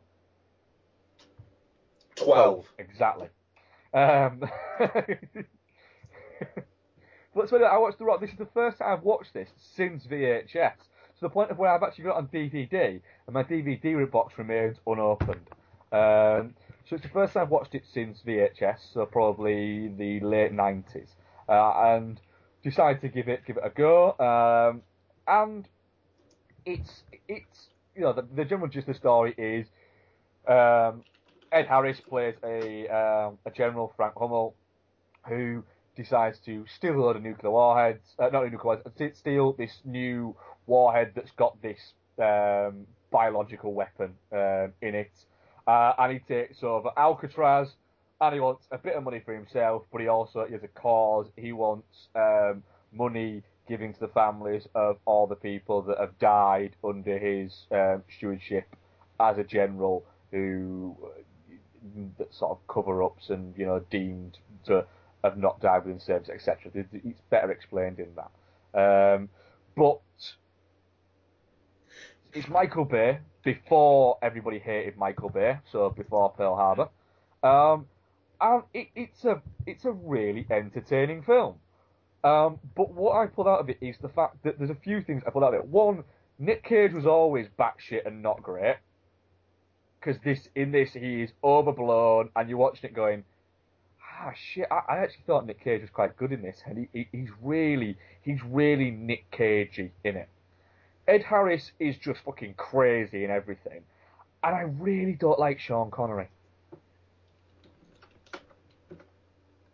Yeah, I it it was it was the Connery um, phoning it in kind of period, wasn't it? Just just before he um, yeah, basically, yeah. I it's yeah, it's, no, it's, it's one of those films where it's it's over two hours long, and there are certain bits of it you could quite easily cut out and get it down to hundred minutes with ease. Um, the whole uh, chase um, where he's in the Hummer, um, Sean Connery's in the Hummer, and Nick Cage is in the Ferrari. That, I was watching it going, why does this even need to be in the film? It just just just Yeah. doesn't make sense. It's kind of it's gone off on a massive tangent, um, and it is an early. it- It's it's the start of you know you're looking at Michael Bay going, well yeah you know he's a very competent director, but he just like blowing things up a lot. Um, So yeah, I don't want to talk too long about the the Rock because I want to spend a little bit more time on my um, my one new. But yeah, it, it, the Rock. Um, I remember liking it a lot more, and I kind of watching it thinking, there's a better, more serious film in this. But then they got to cast Sean Connery and Nick Cage and got Michael Bay to direct it. And so it just doesn't it doesn't seem to make sense. Yeah, no, that's that's fair. Even though I do I do like Ed Harris's character arc. I like the fact that he's kind of regretting it all the way through. I think The- that's yeah, actually I mean, the, interesting. the scene where, because it's always nice to see uh, Michael Biehn in anything because he's magnificent. Um, the scene where Michael Biehn takes his his troops up in through the washroom, and you've got um, Ed Harris um, with David Morse and Tony Todd and all those are around, and they're basically saying, "Look, we've got the higher ground. We've we've got you here." And he's saying, "Stand down." And Michael Biehn is basically saying, "You know, I can't do that." Yeah. That that I um, I've got a limit, and I'd say that that is the finest five minutes of Michael Bay's career. Partially because he's Sure. got Michael Biehn, who is a very good actor, and at this point could still he he, he, he was still riding a high. Uh, and, and Ed Harris, he, he, for all his craziness, he actually can be a very, very powerful screen presence.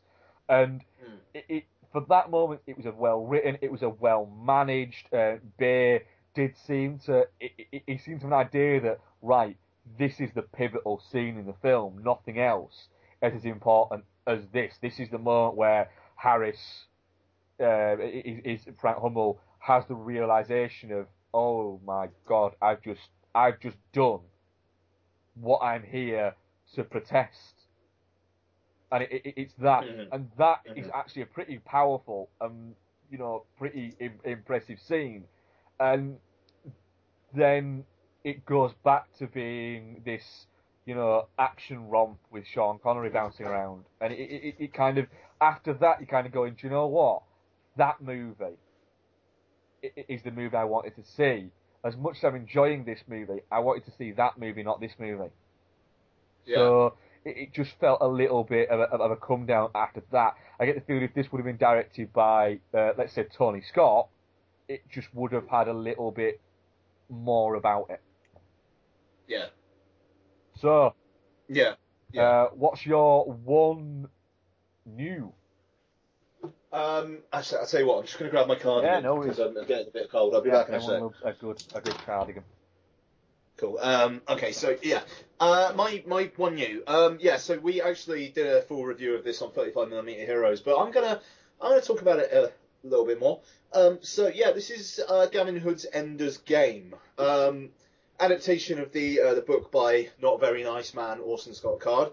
Um, interesting cast as uh, Asa Butterfield from Hugo, Harrison Ford, Ben Kingsley, Viola Davis, Hailee Steinfeld um, and the geeky, uh, the weird kid from Kings of Summer who um, is playing uh, kind of a tough kid leader of a like squadron, which is bizarre. Oh, yeah. Um, Arias.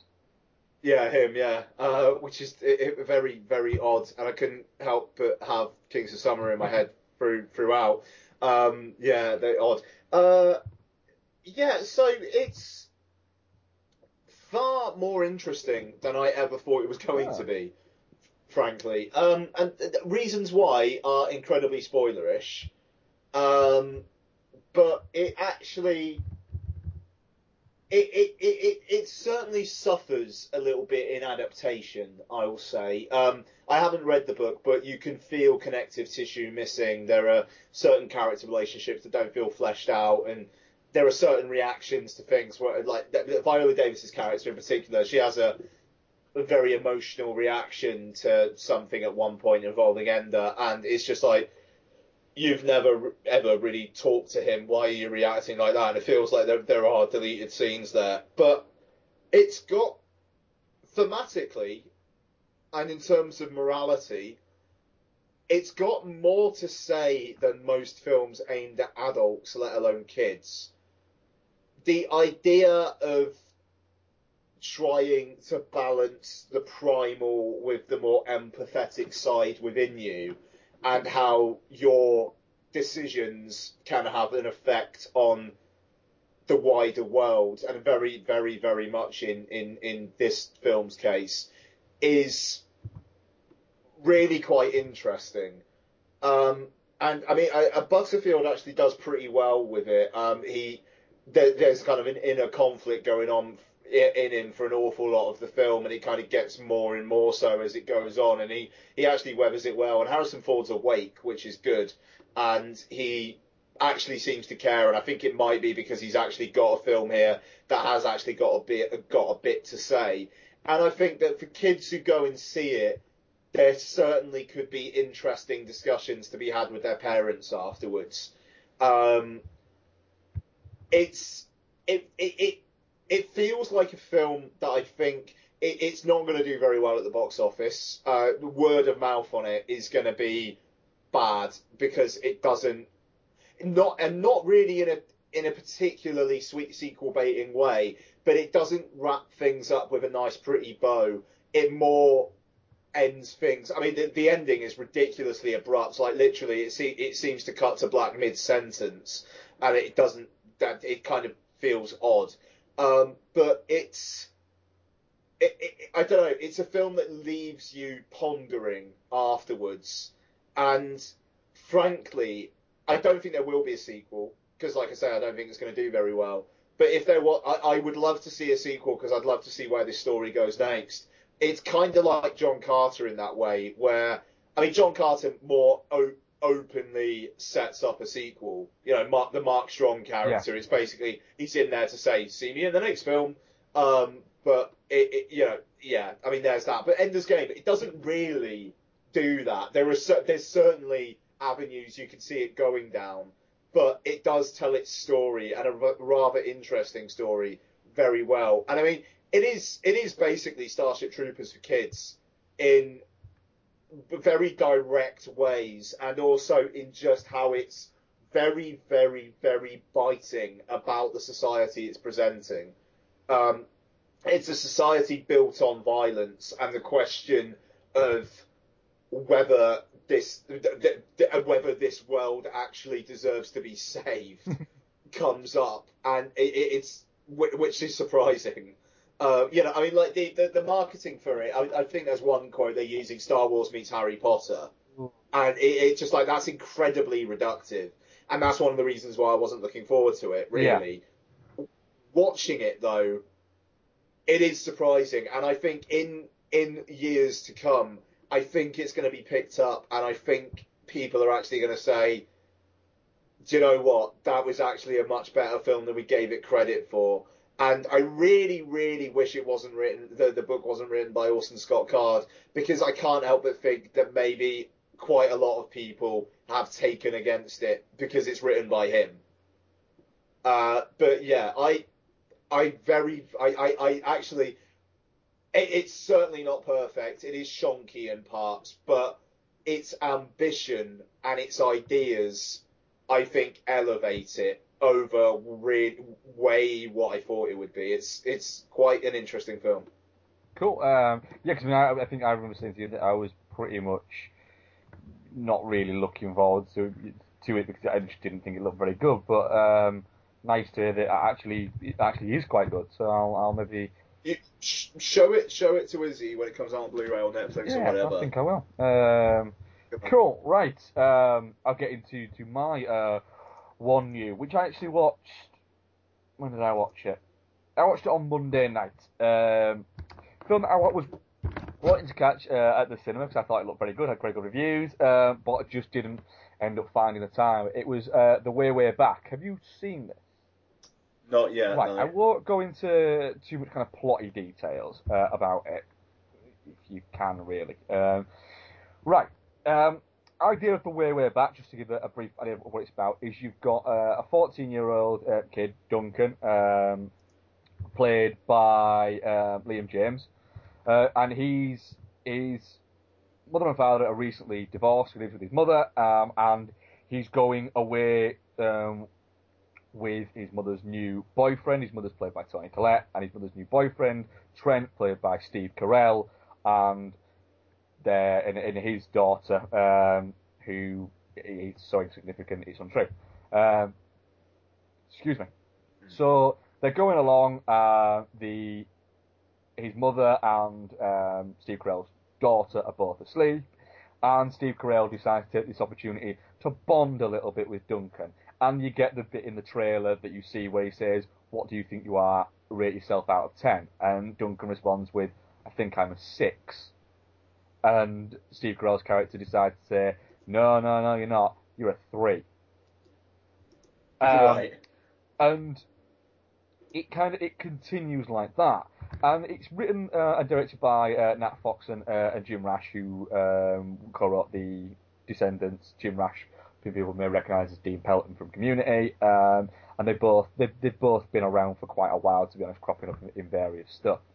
Um, and it has that very kind of you know summer away kind of feeling, and there's a lot of angst. Duncan doesn't really get on with um, Trent, Steve Carell's character, who his mother thinks is great, when actually he's a bit of an arsehole, and all this. And the thing is, is all of that is nothing new. We've seen it all before, and to be honest, um, Liam James plays Duncan a little bit too moody. Uh, You know, if if I was um, Steve Carell, even if I wasn't as much of an arsehole as Steve Carell's character is, I, I would even if I was like a normal, rational person, I still would be saying to him, "For fuck's sake, lad, cheer up. Because he's, Yeah. he's very maudling. And if it was just all that, this film would be. It would have been a slog. However, however, Sam Rockwell appears. Sam Rockwell is the manager of a place called Waterways, which is a local water park. Uh, Waterways, yeah. Um, and Duncan um, encounters Sam Rockwell playing Pac-Man, and they end up becoming becoming friends, and he ends up working at Waterways while he's on holiday, and basically Sam Rockwell ends up becoming like the father figure, big brother figure that he never had. It's it's actually called Water It's called Wizz. Waterways, yeah, sure it is. Yeah, Waterways. Water Yeah. Whiz. It just I don't know. It just sounds like they're inviting kids to piss Yeah. in the water slides. Uh, I, it is. Um, it, it, The kids it piss in the an water actual water park. It is an actual water park. It's the same water park that was used in Grown Ups, but don't hold that against this film. And it's actually It's called actually Water Wizz in real life. life. That's a It weird a bit weird, of like yeah, product a- placement. A, that weird name. Uh, this film is a a six out of ten. Overall, it's a six out of ten. When you add Sam Rockwell's character into it, it becomes an eight out of ten. He manages to add two stars on his own. I could just watch the Sam Rockwell bits of this film without any of the rest of it, and it would still be one of the most wonderfully captivating bits of cinema of the year. He is incredibly charismatic in this movie and just absolutely lovely. It is the only way to describe it. Honestly, I, you keep expecting to have this moment where he becomes an arsehole, and you're thinking, uh, you're going to have that moment where he becomes a bit of an arsehole, and then he has to have the redemptive moment later on. And it doesn't. He just continues being this. And he's just, it's Sam Rockwell just doing what Sam Rockwell does best, of just being this thoroughly charismatic and funny, and he's bouncing lines off and just, he just talks consistently all the time and just blah, blah, blah, blah, blah. blah, And you can see how Duncan could be sort of captivated by this guy and, and look up to him. And it's Yeah. just, without him, this film would have just fallen by the wayside. But with Rockwell's performance in this, it is incredible. And it won't, but it it should be at least knocking on the door of supporting characters in award season. Absolutely. Because it is an absolutely magnificent performance. I would happily Nice. say to anybody, if they said, Oh, what do you think about the way back? I'd say, watch it. Don't watch it for the film, just watch it for Sam Rockwell. Because at every moment he's on screen, it's a 9 out of 10 movie. And I am not joking there. Every moment he's on screen, it is perfect. This movie. And then, but the problem is, oh. is he's a he's a supporting character. He's not a main character, and the bits when he's not there can't get anywhere near the level of the bits when he is there. It is an incredible performance by him. Um, so yeah, watch people, watch The Way Way Back. But I'm not saying it's a magnificent film. It's a nine out of ten film. But for just the Sam Rockwell bits alone, you will thank me.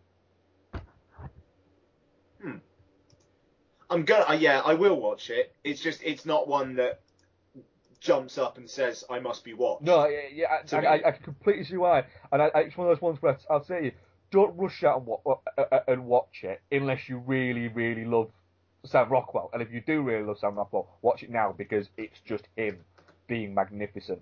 But Yeah. um, when you do, I guarantee, I uh, can almost guarantee that you will say, "Do you know what? You're fucking right. He's wonderful. There is no way play. that you could A, either not want to have been friends with this guy, or B, not want to actually have been this guy.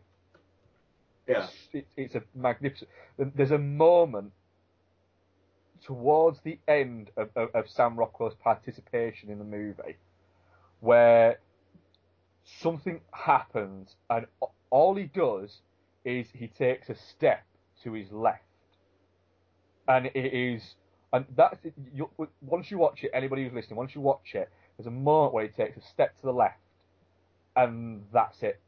It just, it, it, it it's a very, it kind of, it, the whole film kind of hits you at that one point, and all it is is Sam Rockwell taking a step to one side and looking at somebody. He, do, he does good It- step. uh, it- it's, it's, brilliant. It got me, that bit. And it might just be, again, this might just be one of these ones where everybody else watches it and goes, what's he going on about? Kind of sounds like your time in the month. It, it, it, it I was fucking emotional. I said to Beck, I said to Beck, that- Becky was like, that was fucking hell, that was good. And Becky was like, it's Sam Rockwell, of course it was good. But yeah, um, so that was that's that was the Way Way Back. Um, it, it it's an okay film, elevated by Sam Rockwell as only he can. the majesty of Yes. Rockwell. Play. right, so that was the end of our one old, one new. So we're going to go back in time again, um, and we're going to we're going to conclude our a night marathon on Elm Street uh, with the remake. Yay!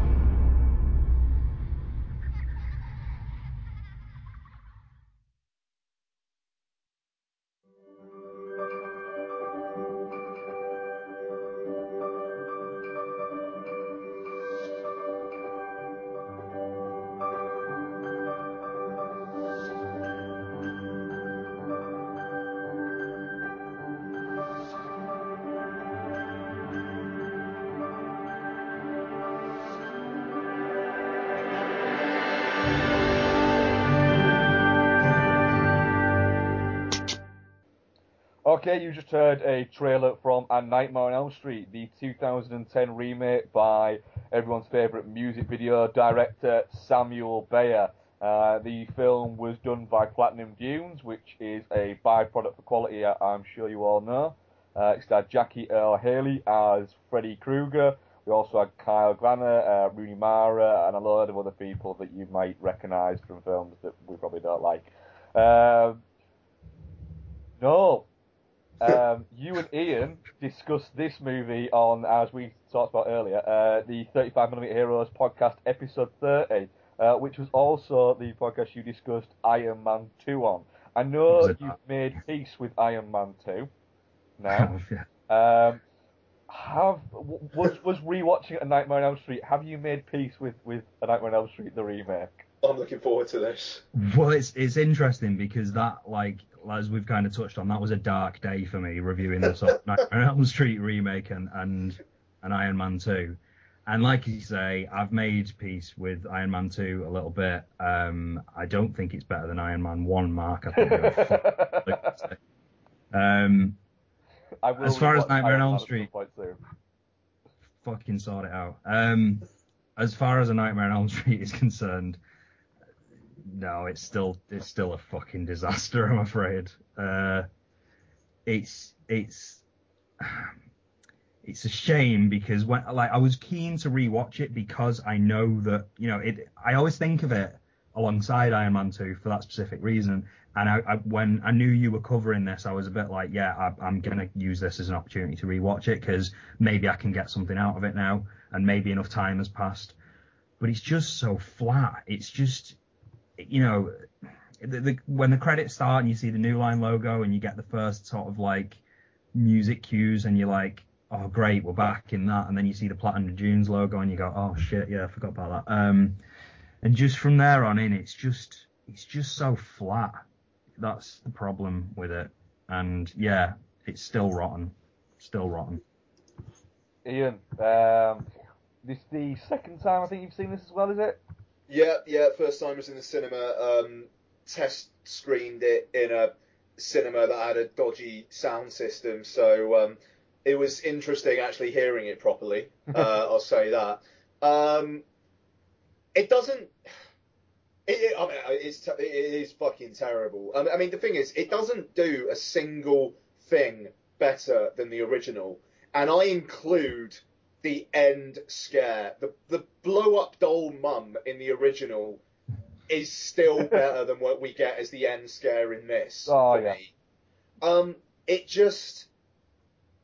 The, the thing is, I was really, really angry about it at the time because I can't, like, we, we didn't know how it was going to fare at the box office. We were thinking there's probably going to get sequels. Now we're a few years removed, and it seems like everybody associated with it has done their best to, to basically apologise for it or just not say anything. I mean, Samuel Bayer hasn't directed a movie since. Wesley Um, Strick, I don't think has written a movie since either. Yeah, and I mean, Rooney Mara has gone out of her way to say, I didn't want to do it. It's it's a terrible movie, and she is terrible in it. She's not. She's got her fucking self to blame for that. She is rotten in this film. Yeah. She's Heather Langenkamp bad in this film. Yeah, I mean, like she, every single line that Rooney Mara says, it feels like she doesn't want to be there. She doesn't give a shit, and I do kind of get the sense that she thinks she's above it, just in how nonchalant and unbothered she is about absolutely everything. Uh, it, it, we'll, we'll get into it, but it, it's just the fact that it does not do a single thing better than the original.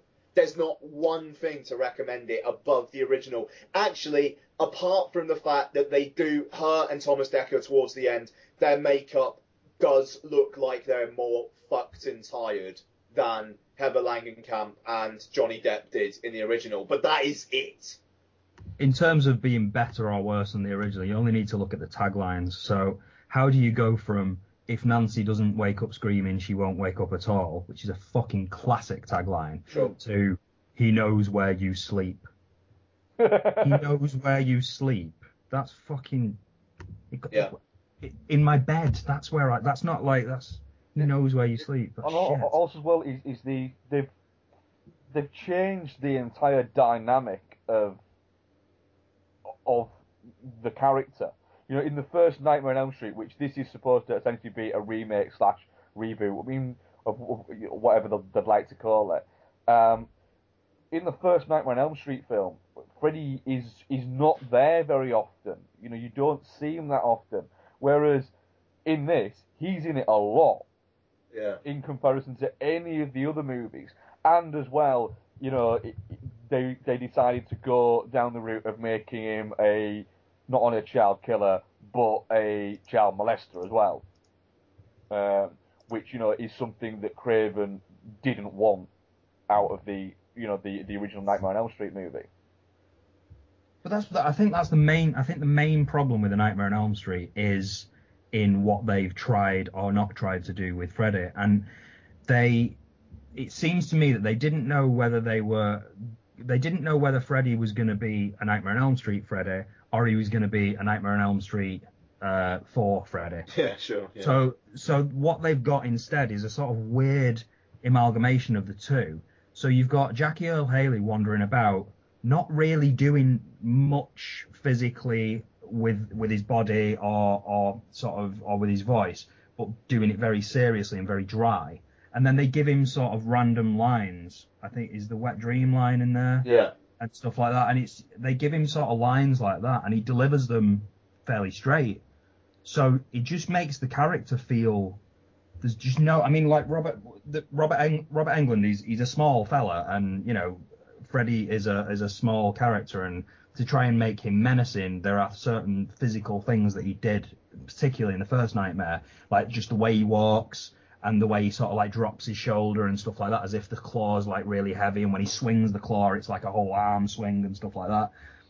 All Jackie Earle Haley does is twitch his fingers occasionally, and I think that's what he thought was going to be his. Oh, this is my Freddy. He twitches his finger, and it's like there's just it's such a flat version of, of Freddy that Yeah, there's just nothing. it's, it's it's not a subtle character as such when when being portrayed like this. It's like it very much is like um, Jack Ellis trying to give it a little bit more menace, a little bit more subtlety, and a little less.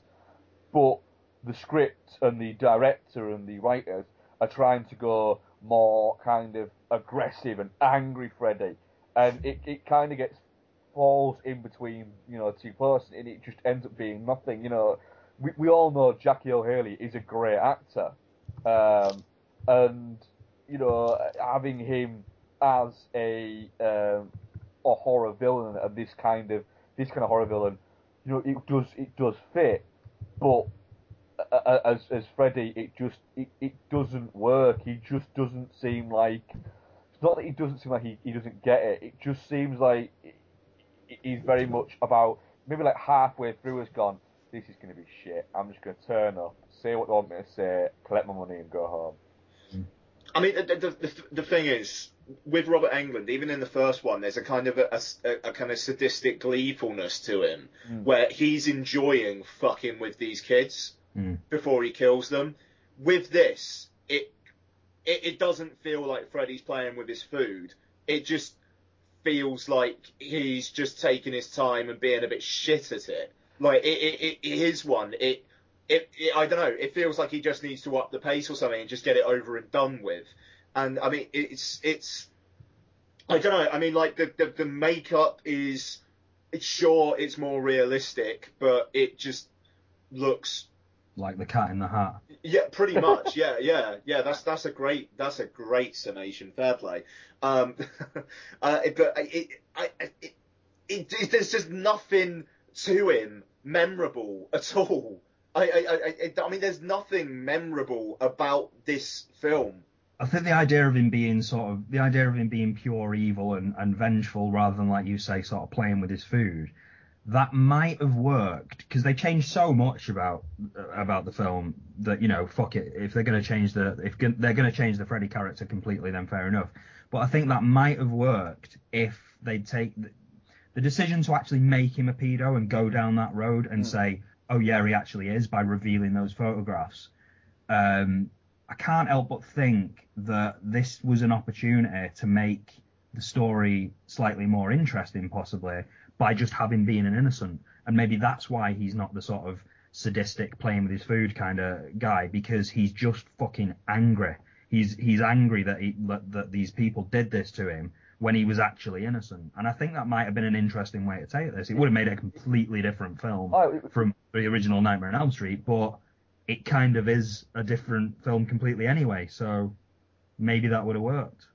it, would have taken it in a more interesting direction, but it would have also, I think, it would have it would have hampered um, a, a a franchisable market. I think I think that is why it, it does seem, and, and this I think can be said for a lot of the the Platinum Dunes films. It just seems like this movie was made not out of any love or anything of the original films. Uh, it was just made to cash in on the original films, and that was it. even when even when they actually reference the original film and, and throw in a few of the visuals, Mm. they feel like shit versions of, of that. So the the bath scene feel is it seems really quick and not very effective, and also the scene where the sort of you know they use CG for the above the bed uh, where he's sort of like Yeah. um, because I bet you talked about this on the on the episode on, on the Nightmare on Elm Street episode that particular effect where you know it sort of pops the crucifix off the wall and stuff like that. That's That's, a brilliant. Yeah. That's a brilliant, brilliant sequence, and it's it's it's simple and it's creepy,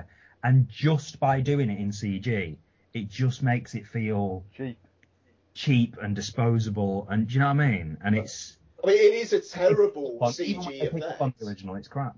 It's it's a terrible CG effect. That's the thing, and it's like it was probably cheaper to do it even now to probably do it as they did in the original. It's like- I think I said, I said to you, Ian, I remember reading a thing with Wes Craven about it, where he actually spoke about it and said that that particular effect cost them. They went out and they bought some um, this like thick black fabric um, and some bits of wood, and that's what it was. And that fabric just stretched out, and it, it, it just went back, and that was it. He said, and Wes Craven said it, it cost us something like um, twelve dollars to do that that scene, said, and you know in that with the CG, said, that'll probably cost them you know twelve thousand dollars. Mm. And he said, uh, he said, you know, we made it in 1984. They made it in 2010. He said, and I still think ours look better. It, it looks. It, I mean, it, it, it's not even comparable. No, it's it so much does better. So much But better. you know that that's like a conversation that didn't even. It, it, it's it, that's the that's where we are now, where Yeah. the conversation didn't even need to happen. It's like, and then this scene happens, so we'll send that over to the CG team. Like, d- at no point did anybody suggest that that should be a practical effect. Nobody even thought of it. It was just an automatic. Oh yeah, we'll do it in CG because we've got a CG team. Yeah, and do you know what I mean? It's the Why? idea that that oh, it's, it's it's easier to do it with computers. So, well, not all of the time. It isn't easy to do it with computers. It it, it might be easier to do to to mask out certain bits and take away certain bits um, with CG. But there are some physical effects where it is just it just makes more sense. But we've got into this this thing now where we with cinema and on horror is is because it's so um, effects based.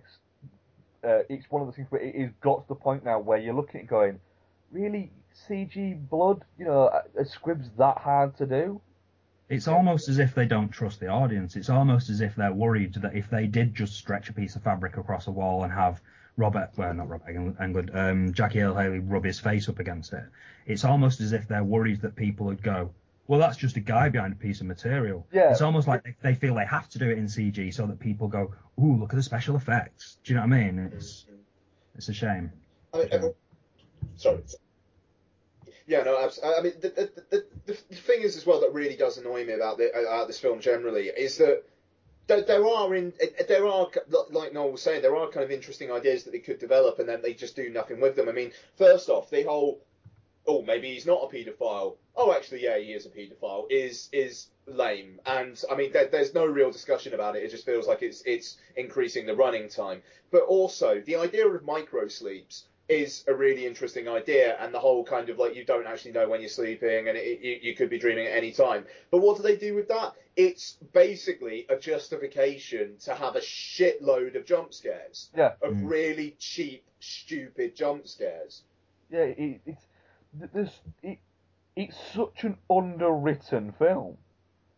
I mean, to the point of where they, they burst. What is it? Um, did you even look for the cave? Yeah, we looked for it, but we couldn't find it. And then she stands in the room for like 15 seconds and goes, "There's something there," and they find it, and it's like, really, a, a group of of adults in there looking around couldn't have thought, oh, I'll just move this this notice board. Oh my god, it's there! And she's in there for 15 seconds and goes, there. You know, yes, she might have been remembering that, but that wasn't particularly hard to find, was it? Yeah. It just there's so many points of this where it's it's all that'll do. Oh, that'll be all right. That'll be all right. oh, that'll be it. But what? Nah, it don't matter. It'll be fine. And it's There's something very there's something very icky about that. You know that sort of the pedo cave as well. mm, um, there's there's something very sort of it makes me feel uncomfortable a little bit, and the moment where that uh, weird lipped guy in the background is sort of like you know sifting through the the photographs in the background. I don't like that. I don't know what I I just don't like it. I don't think.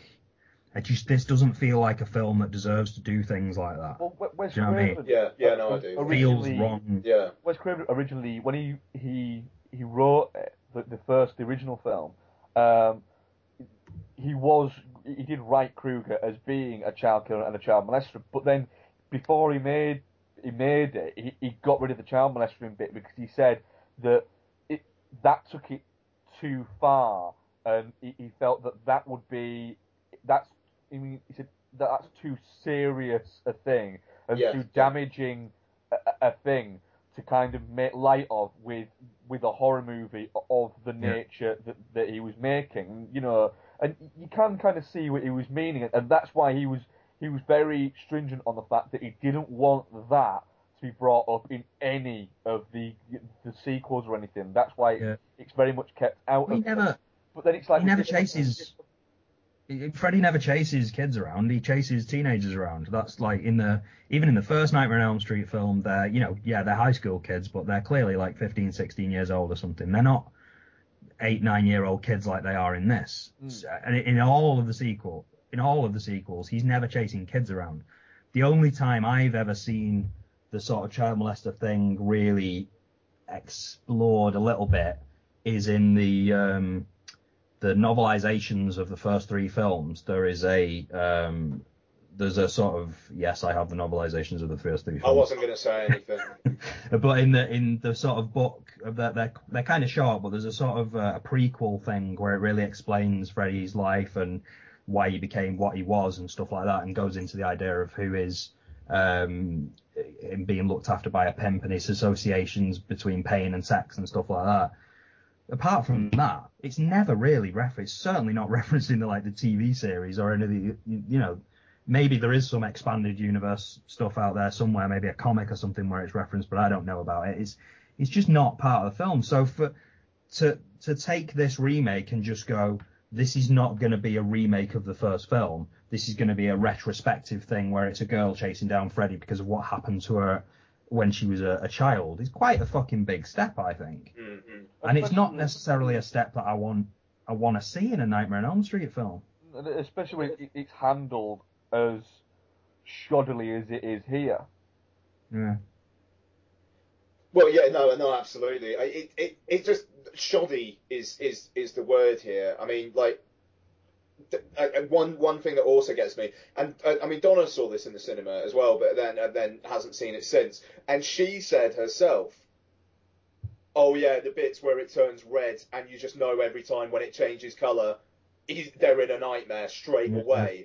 That that is fucking lame. I mean, one. I mean, it, it, one of the simplest things they could they could do with this is just keep the whole "is it a dream, is it not" thing. You know, just just that's not hard. That's not hard. And yet here, it's just like the, um, I mean, the moment in the beginning with the diner where suddenly it's just a completely different color. There's, um, I mean, there's a moment where Quentin falls asleep in the coffee shop and he wakes up and then it's just a completely different color. And it just, I mean, straight away that that whole thing. And then with the micro sleeps again, you know, they don't change the color because they don't have to because they could just do jump scares. You know, there, there's none of these sequences are really thought out, and it just straight away it goes. There, I mean, there's the moment where the the blonde girl, who by the way looks a good decade older than her character does. Yes, she does. Uh, I mean, it, it, like, that is. She is not a high school student. I mean, like seriously, she looks like she's in her late twenties. Yeah. It's brutal. Which is which is strange because at the time she was one of the youngest of the cast. Really? think that, so, that I, I just that that the casting director fucked the dog Yes. completely on this film. Um, but I, I mean, wouldn't call her a dog, but he definitely fucked her. yeah, well, yeah, absolutely. Um, but I, it's just like there, there's the moment where she falls asleep in the classroom, and then suddenly it's just like, and it turns into the, like, it just turns all grey and CG straight Yeah. away. Just fuck you, Nightmare on Elm Street remake. Yeah. Yes, I, I, will, I will totally agree with that. I think we, we, we're pretty much. I, I, I can pretty much guess where it's going to be, but where is it? Uh, oh, and also, sorry, one other thing. The blonde girl falls asleep at her boyfriend's funeral. Yes, I thought that. Like, really? Like she she hasn't been getting plagued by Freddy for that long because her boyfriend's only just fucking died. I I'm, I I I would like to think unless I have uh, I I don't know unless I have some sort of mental illness. I, I, I, I pray Donna doesn't die before me, but if she does, I'm not gonna fall asleep at her fucking funeral. No. You know, if if I do, I deserve to go to. I deserve to be fucked by Freddy for eternity if I do that. You know what I mean? Mm. I oh that that bit really, as you can tell, really fucking bothered me. But there there were loads of moments about this film. Oh, it's a pile of fucking definitely shit. It's the most definitely shit film we've ever talked about on Dude and a Monkey. It is definitely, definitely shit. Uh, Noel, are you, are you definitely not shit or definitely shit? This is it's it's this film goes back to where it was a week ago for me. It's it's Terminator three. It's um you know it, it it's it doesn't exist to me. So it's it's Die Hard four. It's Terminator three.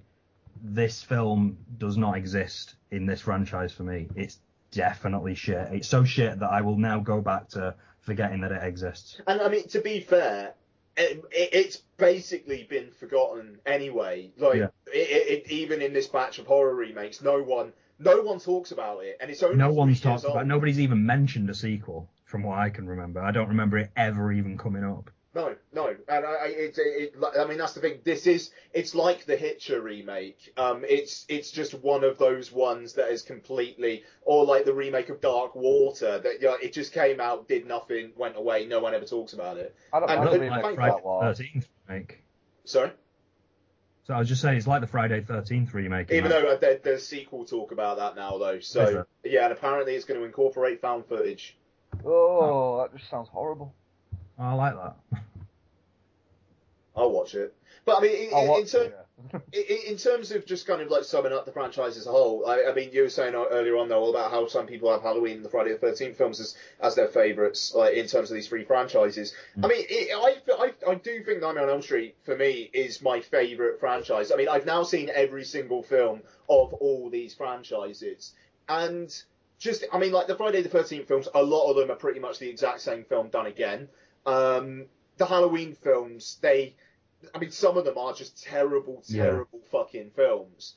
Uh, I mean, this. th- th- th- I mean, Freddy's Dead is and, and the Nightmare on Elm Street remake are by far the worst, but the rest of them, I think kindly on them, and I, I'm really surprised given just how many of these there are. Mm. Yeah, I absolutely I enjoy them. all- I enjoy them all except Fred, uh, except Freddy's Dead, and obviously as as we've established, this remake doesn't exist to me. So I enjoy them all except Freddy's Dead. So you can't say that about. I mean, there are there's a couple of Friday the 13s I've not seen, and I kind of want to go through them all uh, soon. I'm collecting them all on, on video because I want to go through them that way. Um, and the Halloween movies, I think when you get to sort of four, five, and six, they get real. They get like uh, second-rate sort of sci-fi TV dire. Like they get really dire. Um, so I don't even think they're in the same ballpark, to be honest with you. But yeah, it's a it's a strong franchise, I think. Yeah, I, I'd, I'd certainly agree. I think I said it earlier when we were discussing it uh, in the earlier episodes. It is out of because you've got the big three franchises essentially, haven't you? You've got this, the, the Friday films, the Halloween films. You know, you do have like the Hellraiser movies and stuff like that that, that are other sort of popular and you know long horror franchises. But I think you, you'd be hard pressed to argue that, that they are the three big ones. And Nightmare on Elm Street for me is, is, is easily my favourite out of them. I love some of the Halloween movies more than I love some of the Nightmare on Elm Street movies.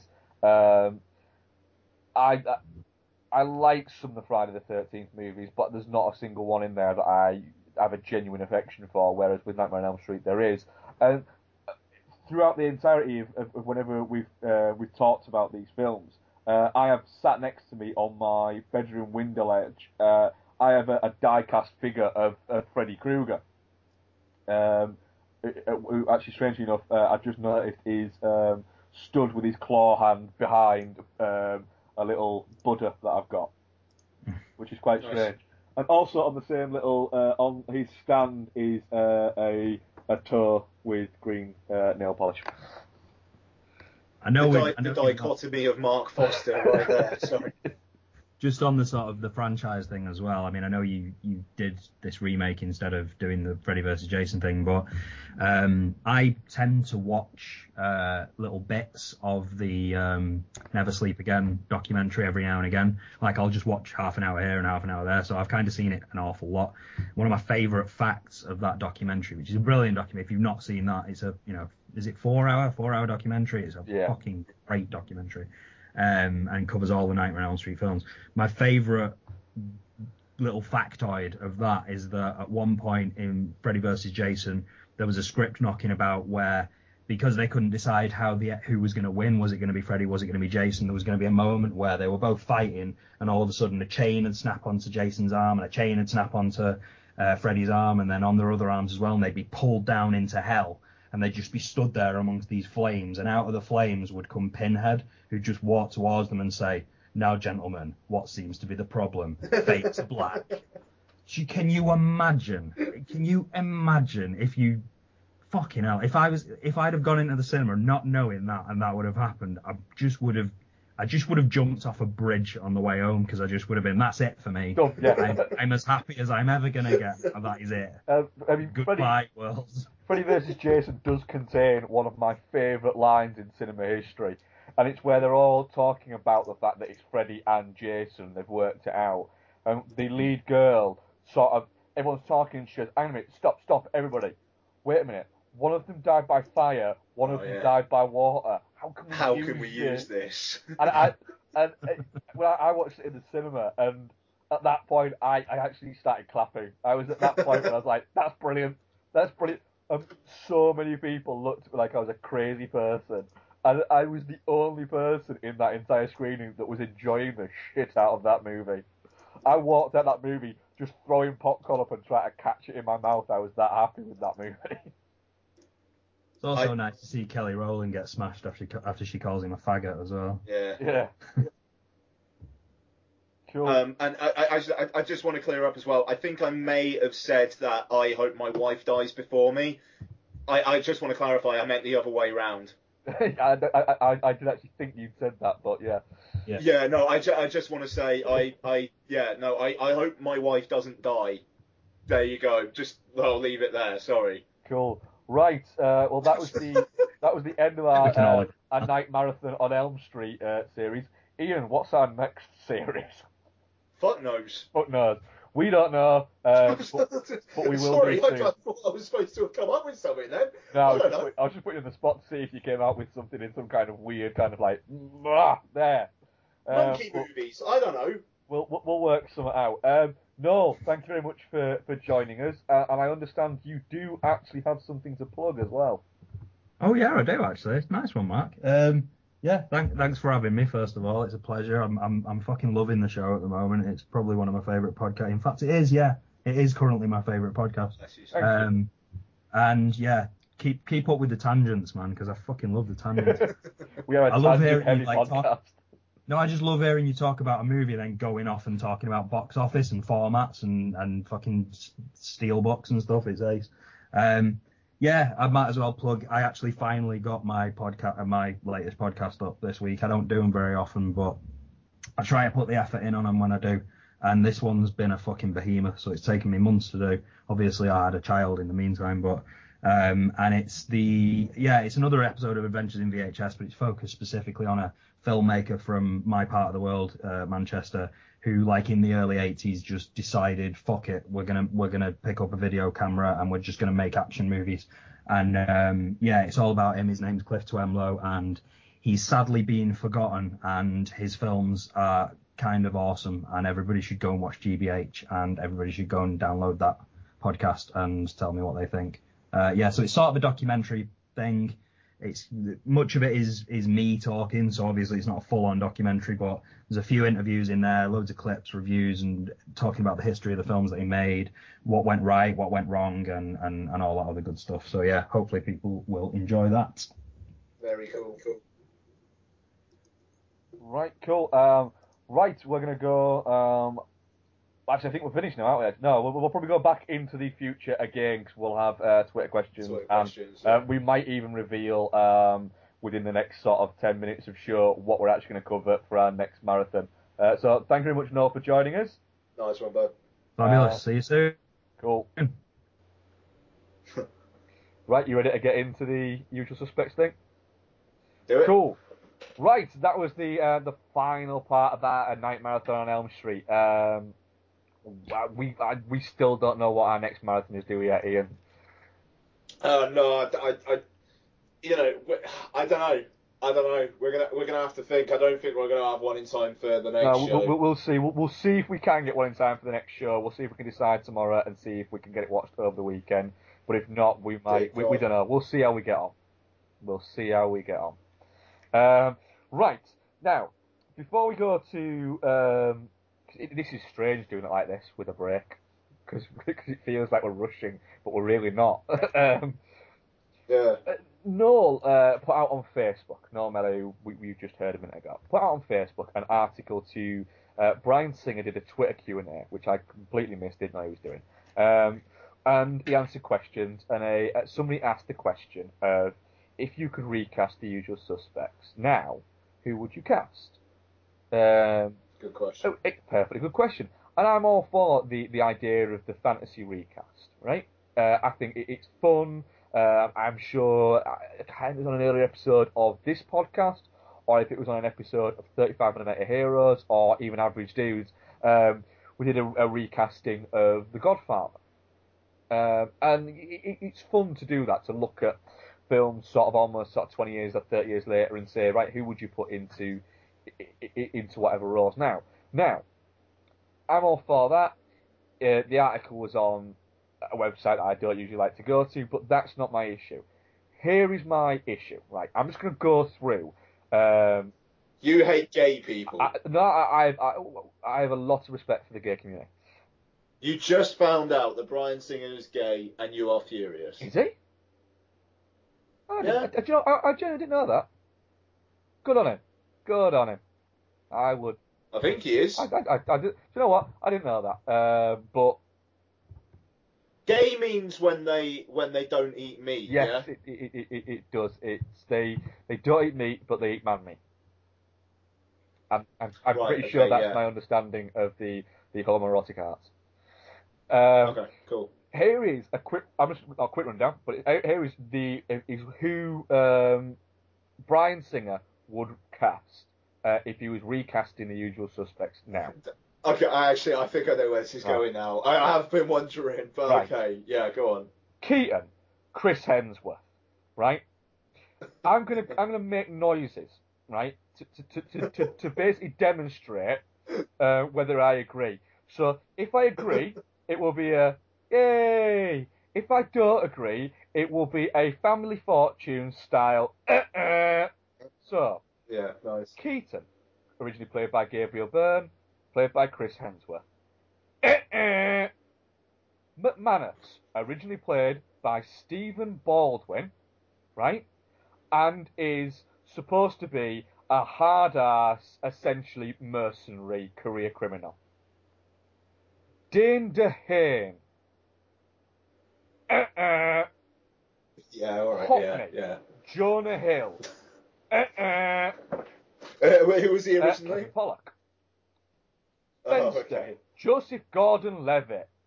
Uh-uh.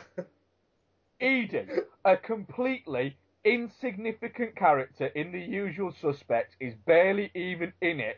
Why the fuck would you waste your time casting one of the most talented young actresses out there in Jennifer Lawrence?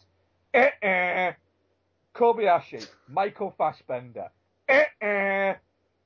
Agent Kujan, Edward James Olmos, a man who is in his late 60s and looks like he's in his early 80s. Uh-uh. And Verbal, Verbal, a man who is supposed to look and act so pathetic, right, that you would believe that he is a cripple and could not be, be a, a, a- master criminal. Benedict point of- Yeah. Uh-uh. Fair enough. Right? right? Bryan Singer is a well, well, no. Let's let's look at it. Bryan Singer has the capacity. It's a what? Is a what? A raging queen. has, has Say the it, capacity fucking to be um, a very talented filmmaker, right? However, if he was making the usual suspects that film now with that cast, it would be a disaster because none of those fit the characters that we got originally, right? Chris Hemsworth, Gabriel Byrne. What? Did that one fucking baffles me? That one. It, it's it, it's like it's like he hasn't even seen the film. That's, yeah, that's a fair point. None yeah. of them make sense. All of those people are wonderful, magnificent actors, right? Also, as well, this brings me to another point. This current obsession with the ensemble casting. The, the thing is, when the usual suspects came out, Kevin Spacey, Benicio del Toro, Gabriel Byrne, Chazz Palminteri, Kevin Pollak, Pete Postlethwaite, Stephen Baldwin, none of these guys were like recognisable household names.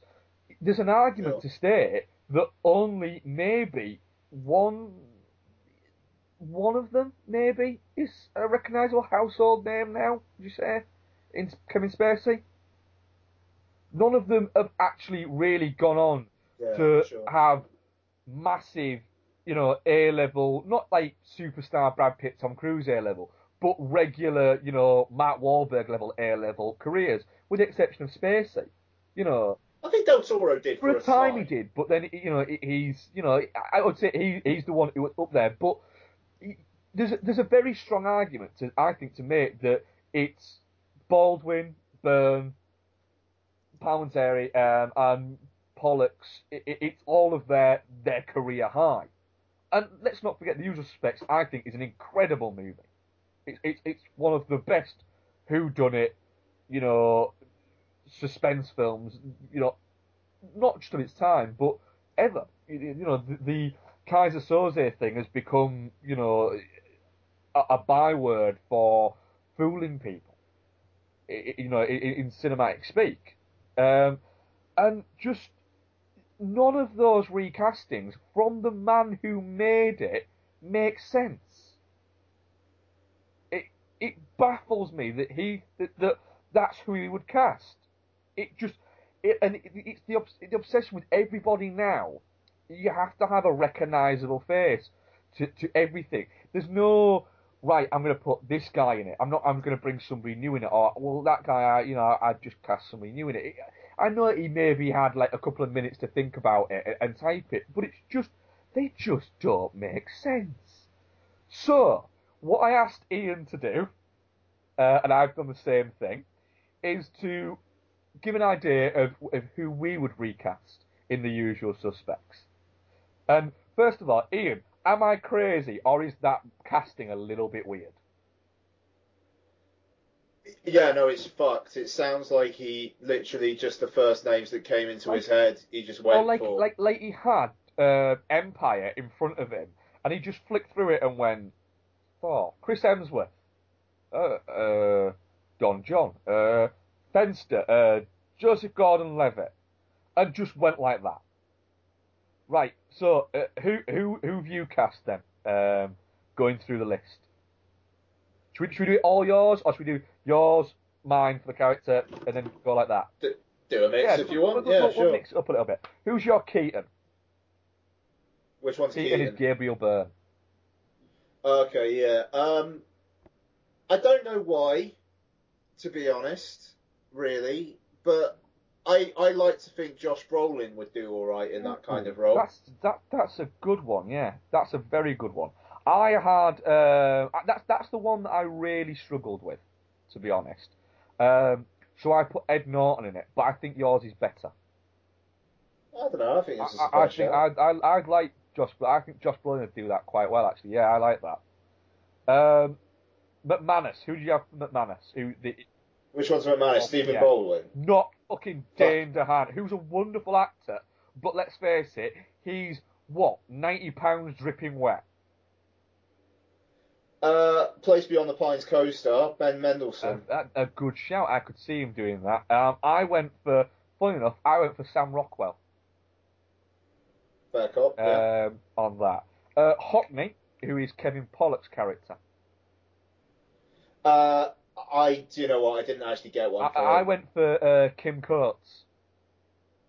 Oh, I, yeah, yeah, yeah, Uh, yeah. That's a good shout. The way and I, I, the way I came up with mine is I thought of the scene that I best remember each character from, and then used that scene to put them into it, and to recast them in my brain.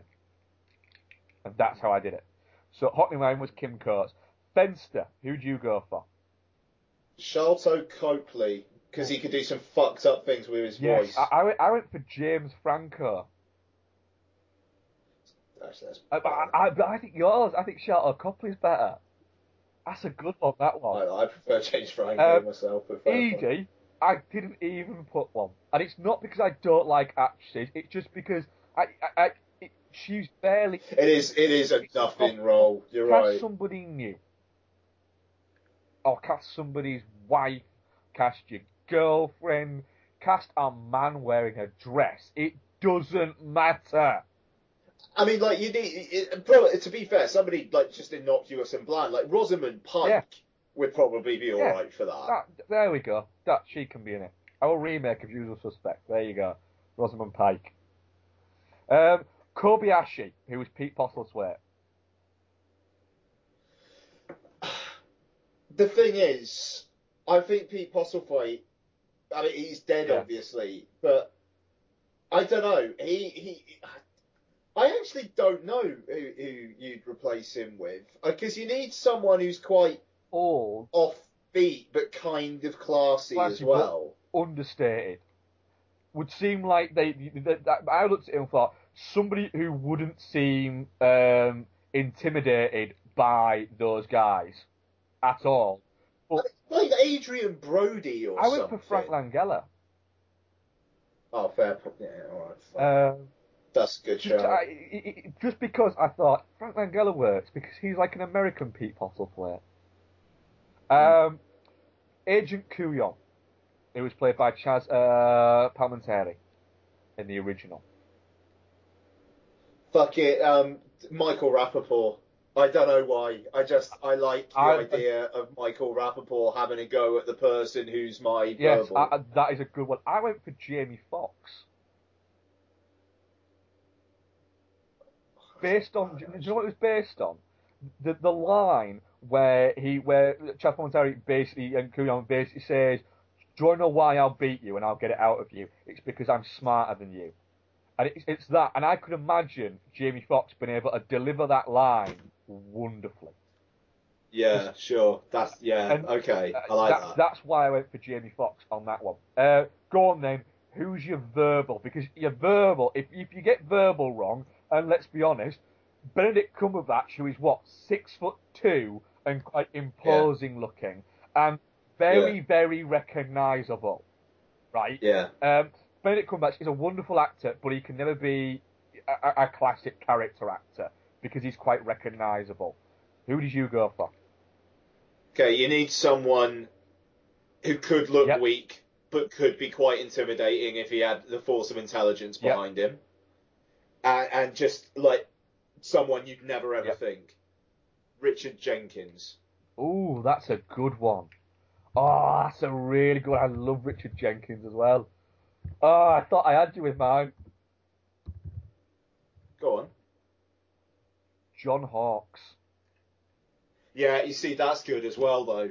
Yeah, that's yeah, I think we've both done pretty fucking well there, actually. yeah, that's good. I, could like that. both of those. It's just I was trying to think of an older actor, you know, like who's it doesn't look feeble, but doesn't look. he- He's not like like Jonathan Banks from Breaking Bad. He's not like I, I don't. Do you watch Breaking I Bad? I don't, to my shame. But I'm not yeah, this guy, this guy, Badder. Yeah, uh, there's the, anyone who sees Breaking Bad, uh, who watches Breaking Bad, Mike in Breaking Bad, he's this old, old guy, but he also looks like he could probably kick the shit out of you quite Yeah. easily. And I wasn't going there. I was going for uh, yeah, so yeah, but that that's a good shout, man. I like that, John yeah. So that was that that was our um, our little um, go at recasting the usual suspects, um, which was just based on the fact that for some reason that article really irked me. Yeah, no, fair enough. I mean, the, the, the, thing is, I mean, I'm thinking about the Michael Rapaport thing, and I, what I like about that is the fact that I kind of think he should be bigger Oh, than he is. I absolutely agree. Michael Rapaport had like a little period where he was just brilliant, and he was in everything for a while. Hmm. Right, cool. Um, right, let's go to uh, Twitter questions. I enjoyed doing that usual suspects thing. Uh, Yeah, that was all right. if you're Yeah. listening, um, we we do better. That's all I'm gonna say. We do. Yeah. Yeah. Uh, right, let's get to Twitter questions. Let's see if I can find them. Uh, Have you got them? Oh, brilliant. I'll, I'll let you go then. Okay, so we've only got a couple today, but it's midweek, so we'll let people off. Uh, at Very Cinematic, what's your favourite use of a Lou Reed track in cinema? Ooh, that's a good question. And uh, th- there's an obvious one, but I think it's just too obvious, isn't it? Yeah, I'm thinking it's too obvious as well, yeah, to be the, honest. the obvious one there would be um, Trainspotting, but I, I just think Uh-huh. it's it's too obvious. Um, trying to have a, have a think of what which else I can remember one. It, it's quite a prominent part of Adventureland, isn't it? Is yeah, the, the- the whole um, Oh, yeah, yeah, no, he's- yeah. Uh, you know, Yeah. he, he's based around the fact that he once played with Lou Reed, except he keeps getting the um, the title of the song wrong. And then at the end of it, um, Jesse Eisenberg calls him on it. Uh, and I was very shocked at how much I enjoyed Adventureland because I thought it, it looked terrible, and then when I actually watched it, I actually had a lot of affection for it. So I'm going to go with that. I, I don't know to be honest. I'm just having a look through, and I mean, like to be honest, Trainspotting was the one that came to mind. So I, I would have to say Trainspotting, but it, I don't know. I, it's like he's got. I mean, obviously he's got fuck. He's got 152 soundtrack credits on IMDb for Christ's sake. Um, but yeah, I, I- what did he do in RocknRolla? What year was RocknRolla? That was a while back now, wasn't it? Yeah, we got 2008 maybe. Performer the Gun. I don't know what that is. I I I don't know. Sorry to be shit, but my bad. Uh, right, what was the next one? Yeah. Um. Okay. Favorite. Uh. This is at Ethan Bar two. Favorite mid credit slash post credit sting inspired by Thor. Bueller. What? Bueller. The film's over now. Go on. Oh yes, that's a good shout. That yeah. Um, I, Or Airplane. Airplane's a good one. Airplane's fucking amazing. What is it like? Well, I'll give him 20 minutes, but then I'm going. so it's fucking great. Yeah. Um, I liked the 18 ones just because it made me smile. Even though that, like, if you watch the Cut. extended cut on They're. Blu-ray, that sequence is edited back into the fucking yeah, film. it, it is. Yeah. Um, the um, it, it, it's a played over the end credits in Empire Records, um, and AJ and who is it? Uh, one of the other characters, um, Eddie, uh, are having a conversation about. Um, who have better bass lines uh, between Primus and somebody else, and that always made me smile for some reason. I like the post-credit sting of Titanic when Jack is revealed to still be alive um, as he cut through the skin of a penguin and swam to shore using the penguin's skin as heat. That- That, was a good would have, post-credit that really that should have been a sequel. To be honest, they could have made an entire film out of that. Really, Mhm. uh, to be honest. Yeah. Um, I think that's all we have for questions, don't we? This this Yep, fuckers. this week. Um, right. Well, that's that's the end of the show then. I, I, I suppose since we only have two questions. Uh, thank you very much for those two questions. Um, for shame everybody else. Um, Yes. what are we reviewing next week, Ian? We are reviewing Jim Mickle's latest, which I'm very, very excited about. We Are What We Are, the remake of the uh, cannibal horror film that um, was quite a big hit on the genre film circuit a couple of years ago. It's uh, the Stake Land director's new one, and uh, yeah, looking And I'm forward right to it. thinking you really liked We Are We Are, didn't you? I fuck it, yeah. I've only seen it the once. I saw it at Fright Fest, but I was a big yes, fan. I, know, I, I I saw it at Grimmfest, but the the projection of it wasn't great. We'll say. Oh, yeah, the, the projection done by me. that wasn't your that wasn't your fault, though, was it? Well, It's something to do with No. the they they'd sent completely the wrong lens or something like that. It it was it was uh, uh, well actually we are what we are. It was basically where they put the reels together. They um they th- th- th- it looked like they hadn't cleaned up the splicer. So when you you spliced bits together and when there were like uh when there were lab splices that needed taken out and whatnot, where they kind of put the reel back together again, they hadn't fully punched holes through the perforations. So when it did those bits, it would keep on skipping. So then the picture would just like get out of frame. That was it, yeah. And and also as well, I think it was the last film of the festival as well. And Yeah. I think I'd watched like I'd watched all but like one film, and I was a little bit kind of film weary and just tired. So I'm gonna try and watch that again before I watched the the remake, just because Blimey, I am perfect. feeling that it might be one of those things where it's not that I didn't like it, I just wasn't in the right frame of mind for it. Sure. Um, so thank you very much for listening. That was episode 40. Uh, we might have a marathon next week. We might have a marathon break. We might uh, rest our our legs um, just because we haven't thought of anything. Um, So thank you very much for listening. Uh, as always, you can get in touch with us uh, at Dude and the Monkey on Twitter, at DudeFoz, at Ian Loring, uh, dudeandmonkey at gmail.com. Um, if you have any questions you can think of throughout the week, please fire them at us. And I'm saying that, and I'm thinking we might have actually got a question during the week. Oh really? We might have, or I might be imagining it. No, I was imagining it we didn't. nope. Oh no! Uh, would you want uh, Chris Ward at Horrorsmith? Would you want to see Jackie Earle Haley in another Freddy film helmed by Wes That Craven? Um, no. Sorry, Chris. Um, yeah, no, we just saw that. Um, that's an I don't- I interesting don't one. Um, I don't know. You see, uh, would I like to see the idea of Jackie Earle Haley um, as as Freddy in maybe a darker version of A Nightmare on Elm Street? Yes. Would I like to see what Jackie Earle Haley did uh, with um, Samuel Bayer's idea of Freddy? Probably not. But then again, yeah. Wes Craven directs the movie and Samuel Bayer directs the movie. I- have a feeling that Craven will be able to get a lot more out of it.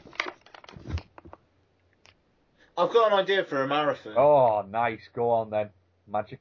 Christmas genre films. So Christmas films that aren't Christmas films. So like, yeah, like horrors or sci-fis or com like comedies that are like are Christmas films but aren't Christmas films. I think we could work with that. Let's draw. We'll we'll we'll, we'll draw up a list. I, I'll say if we skip it next Yep. week and then start it the week after. Yep. I'm I, I, I'm down with that shit. What would we call it? Chris Marathon. Chris Marathon. We'll think. We'll, we'll think of something punny. Chris Chris Marathon. Marathon, yeah. What is- Chris Chris, Marathon. Marathon. A marathon of Yeah. Chris. Chris Marathon. there we go. No, no, I don't like that. Tweet us your Yes. suggestions for punny Punny names. names based on our genre Christmas marathon. Because if And also ideas for what yes, films. and any, and any films that you like us to cover. Um, thank you very much for listening, guys, um, and we shall speak to you next week. Cheers. Shall do. Uh, by the way, I think we're going to have to do Black Christmas to start. Uh, well, not to start with, maybe, but we, we have to do Yeah, Black, Black Christmas. Christmas, I think we both voted as our favourite Christmas movie. Fuck Yes. yeah. Bye. Bye.